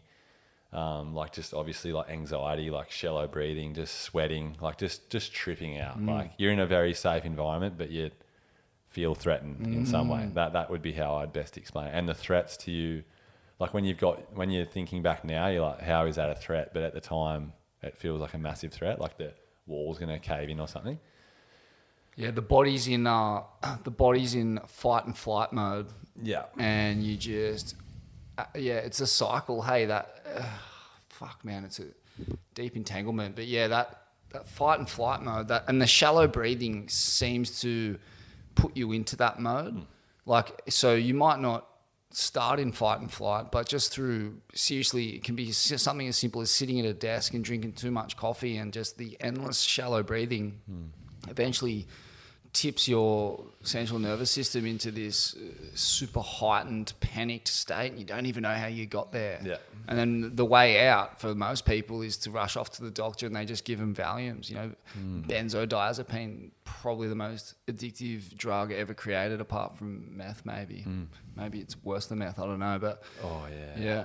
Yeah. The, the the things like the avenues you explore in that drug avenue in the sleep is Whoa. is the most. Sleeping pills ha- are, a benzo by the oh, way dude, that it's crazy that that's what they give people to help them get to sleep. Uh, uh, yeah. Uh, because it's the moment you step off that train, you're in a way worse situation than what you were when you couldn't sleep because now you're addicted to drugs and you can't sleep. Oh my god! And like that, it's the scariest prospect that you're like, what? This is this is the sol- like because there are times where I, I thought that was the solution was to medicate, and um, you know, you, you're trying to get relief and you're exploring what's an option, and, and medication is one, and like that's so scary to think that that's like something that people turn to forever. Like the, those things can make you feel so far from yourself, like on a daily basis. It's hectic, and you and then you get that loss that you don't even know what you used to felt feel like. Like Wow, that's crazy, hey? You can't remember. You're like because you're sleeping you're like, oh yeah, I'm feeling good, but you would be just operating so beyond what you used to. Um, yeah, so it's gnarly. So I went, I guess, like what happened then was like they just because it happened at night, there just slowly became this association with night and, and fear. Like I guess because that disrupted my sleep, then I might have had some bad sleeps, and I just started to think about sleep. Like mm. so, I'd go to bed thinking about, am I going to sleep? And like that's you know, as everyone would know now, that's like 101 of how not to get it done. And but because I my I was like sick to the core a little bit, my mind wasn't in its in its operating its normal self. It just fed on it, and it it just became this over about a month. It just became this thing where I was like highly anxious to go to bed. Like the, the most terrifying part of my day was to go and lie horizontal in a dark room and do something that I'd done since I was a baby, and like that in itself, like you just the fact that you've let yourself go there, it, it, like you just know what sort of state you're in, right? Like you're in a bad state, and like it was just psycho. Like I just it just all happened so quick, and like by like then I'd just be like would go not sleep for like two or three days, like literally not not not a wink, man. And like I wasn't breathing then, so I I'd just be lying there in this like confused state and just going, what's happening to me? And like because of that, I'd just be so heightened and so alert, and like I wouldn't even be tired all night. I'd be like, you know, just like in that uncomfortable, like wired kind of state, and then it would just go and go. And once I was in it, it was like the hardest thing to break out of. Like I couldn't, like you wouldn't, you'd feel that tired during the day, like tired in the mind, and like oh, I just like can't like deal with that person right now. I can't take this task on. But you never felt that tired of like dropping into bed and sleeping. Um, and it would just go again. And like I remember going to the doctors and or like speaking to some specialist, and they're like, "What are you more scared of, like a ten foot wave or bed?" And I was like, "Fuck, "Bed, hmm. like by a country mile," you know, like and. So yeah, I guess I just went through that, like, and it was like, so I'd, I might have those three day benders and like still like going to work, like life rolls on, you know, hmm. no one knows, like, how you going? Good man, like I hadn't, I hadn't slept, but like, and even if you say like, oh yeah, I'm not sleeping that good, people are like, oh yeah, like you know, it's just not an understood thing, and it like buckles you to your knees, and it's like, it's like almost like you feel like you can't complain about it because there's like people have so much intense stuff going on, and and like you're there talking about your sleep, and so it's like this confusing like hmm. thing, and It's it's the most important part of life. Like it's, it, hmm. I- I've read that book, Why Do We Sleep by Matthew Walker. I've listened to a heap of his podcasts. He's like the world's leading doctor on sleep. He's been on the Huberman Lab um, a couple of times, and yeah, I mean, it's such a vicious cycle when you're having bad sleeps.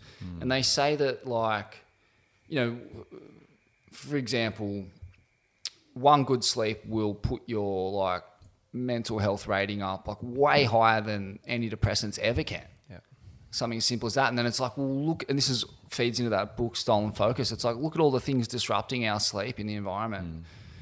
Bright lights uh, and gadgets.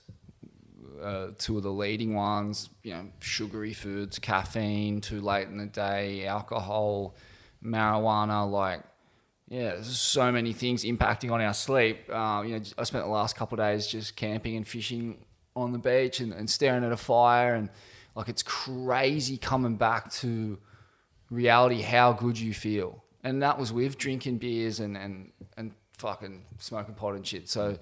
Um, it's not like we were taking real good care of ourselves, but just from being in that natural rhythm of, of staring at a fire and, and not having devices around, you feel so reset um, yeah, that, that natural rhythm is, is critical to cultivating sleep. I mean, what, what have been some of the, the big hacks that have helped you kind of repair in that way?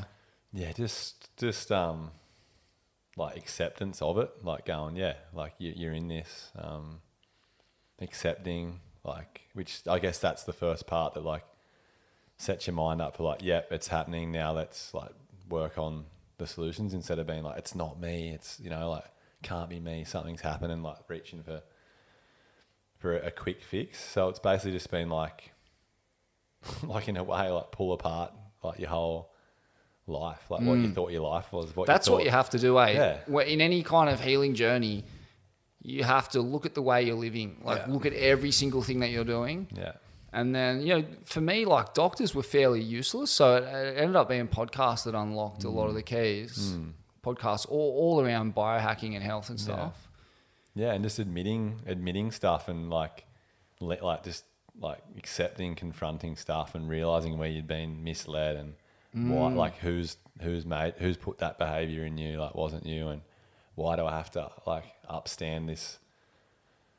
You know, like you're a product of your environment. Certain things like that, like they're they're great. No one's meant any harm or anything, but there's certain times where, for some reason or not, that that can affect you in a way, and and so just like just coming back to that, like just inner, like the inner stuff, right? Like the mm. just the meditation. And I'm not saying I'm great, like I'm what I'm like an amazing meditator or breather or whatever, but like just like observing yourself like regularly every single day and like doing those things that give you that perspective so you can like reflect on yourself and, and understand yourself more.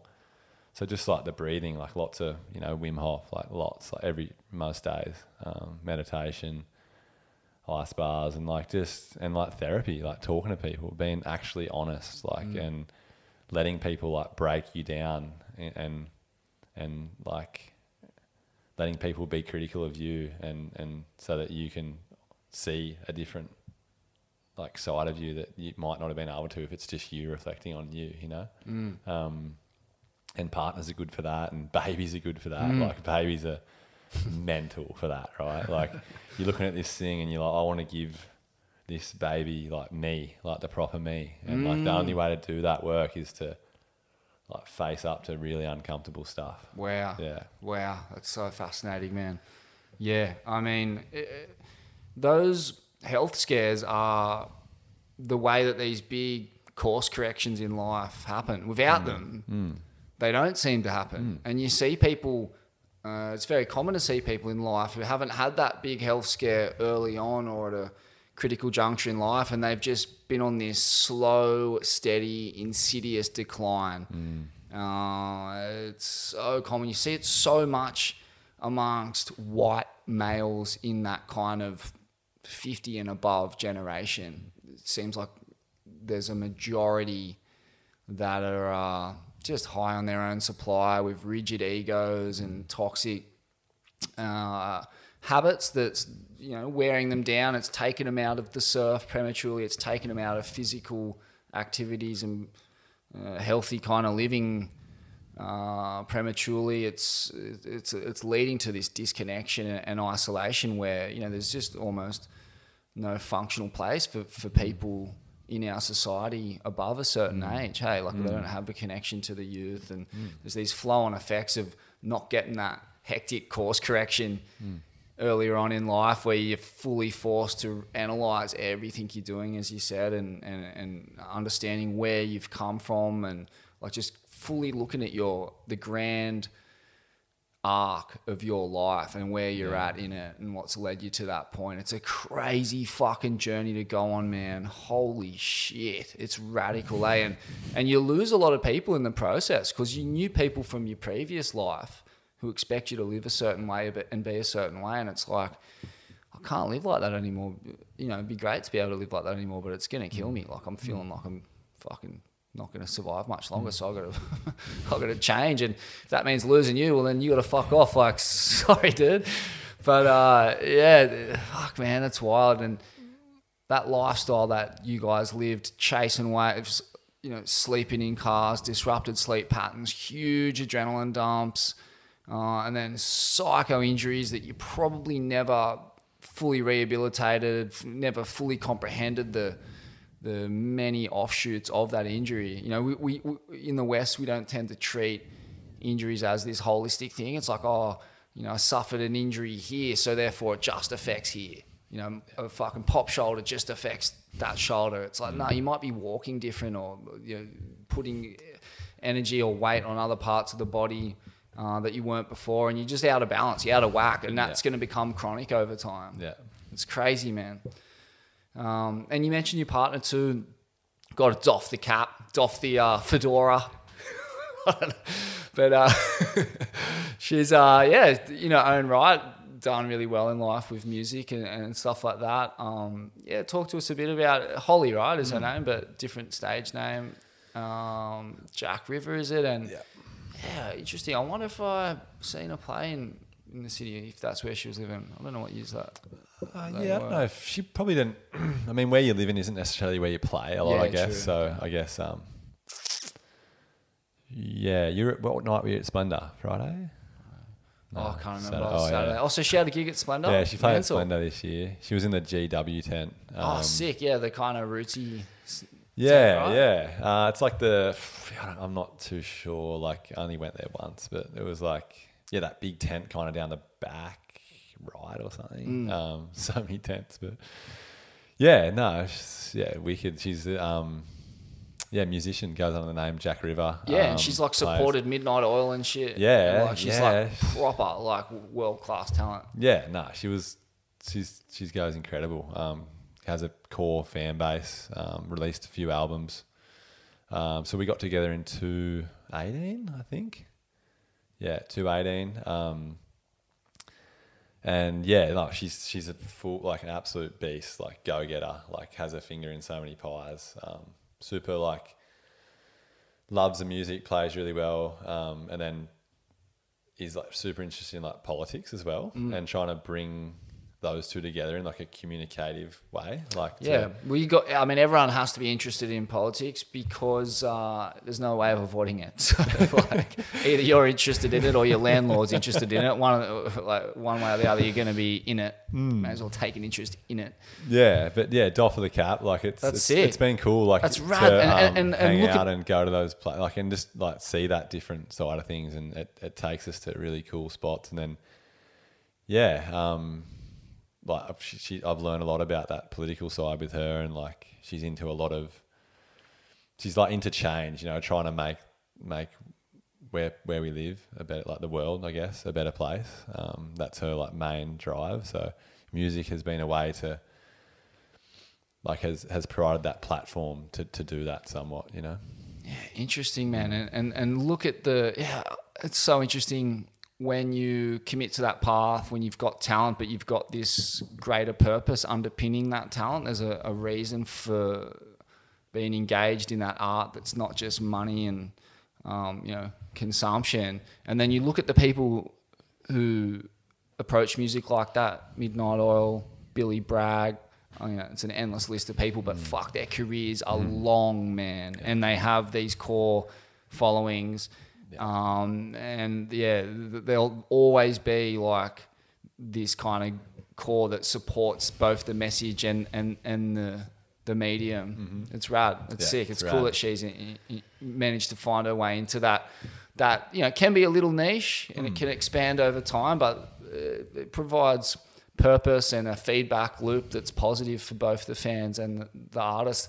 Must be trippy also seeing that your your wife or your uh, partner has um, you know this whole it's almost like a double life and it predates you as well and it's like well you've got like yeah. you've got like a crew who like fully know everything about your songs and, Mm. and you and are really like committed to, to what you do that's that's yeah that's oh, the first couple of times, like, because you know, like when you're first dating someone, you're like, oh yeah, you're a musician, but you're just like going like, you're not delving too deep. Everything's like surface layer, and you're just chilling. Then I like, probably wasn't like five, five or six months in that I went to a show, and then I was like in there and like just waiting for it, and then like it turned, and then it happened, and then like, everyone was just singing. I was, just, it was just kind of like one of those moments. Like, what? Like, what's going on here? No like, that's way. her. Like that's, you know, and then um. And then like now, obviously been to tons of shows, so um, pretty used to it. But now, like then we've got Maggie, our daughter, now coming to the shows, you know, and like strapped in on the on the the chest strap and like got little headphones for her, and like she gets to watch that, and like she, you know, Holly played like I'm gonna say like maybe 15 or 20 shows with Maggie in her belly. Um, you know, in that, so there's like going to be that cool Maggie will Wow. kind of you know be able to look back at that and and that would have come through her in, in some way. So it's like it's super cool, like pretty Oh. amazing thing. that is so trippy man is Yeah. that a commonly done thing I don't know if I've ever heard of that before wow No, I think she really, you know, like sick, women though. pregnancy and like how they, you know, especially in music, I think, and I don't want to state anything here because I'm uneducated, but like, you know, you don't really see pregnant women like singing or Totally. touring, or it's like, okay, you have a baby, you tap out for a bit. So she really wanted to embody that and be like, well, I'm, I'm doing it and we can do it. And Yeah. so she really, as exhausting as it was for her, and like, you know, like you'd probably rather be at home, There but like, that, it's like. I'm gonna. This is what I'm. This is what I do as a career, and I'm gonna do it after. and like we can do it while we're pregnant, and and like the audiences would go nuts when she came out. Like she was doing the. Oh, I don't know. It's definitely not Groovin the Moo, but it was like one of the festival runs. She was doing like three three weeks out from due date or four weeks out. Um, she did like yeah, it was like one of the ones that does like the four festivals in the different states Whoa. and she and like she was popping like so she'd come out and like you can imagine what all the chicks would be like when she's coming out like popping they'd just way. losing it you know so pretty Wow. fun yeah It's so cool, and you can only imagine like Maggie would absorb so much of that energy. There's only Mm. that thin layer of skin between her and like the hundreds of screaming people, and like which is all projecting love and, and froth towards Yeah. Holly. Wow, that Oh, is and yeah, wild, did man. something to her ears like she can hear the grass grow now so Maggie can you know Really? or, like, you know when like Pretty they're sleeping you just like creak the phone just like Oh you no know? way! but um yeah I might have to Yeah, man. to kick it Too easy. Well, thank you so much for your time. It's been amazing. Fucking Yeah. love reliving this, and um, yeah, fucking Thanks for having me, Sam. Huge fan of the, all the potties. Like, can't can barely keep up with these at the moment with Yeah. how much, but um, always listening. Like, always loved what you do. So Thanks, got so much respect and appreciate that. support everything. So thanks for having me on. It's likewise, brother. All right, Cheers, mate. hitting the road.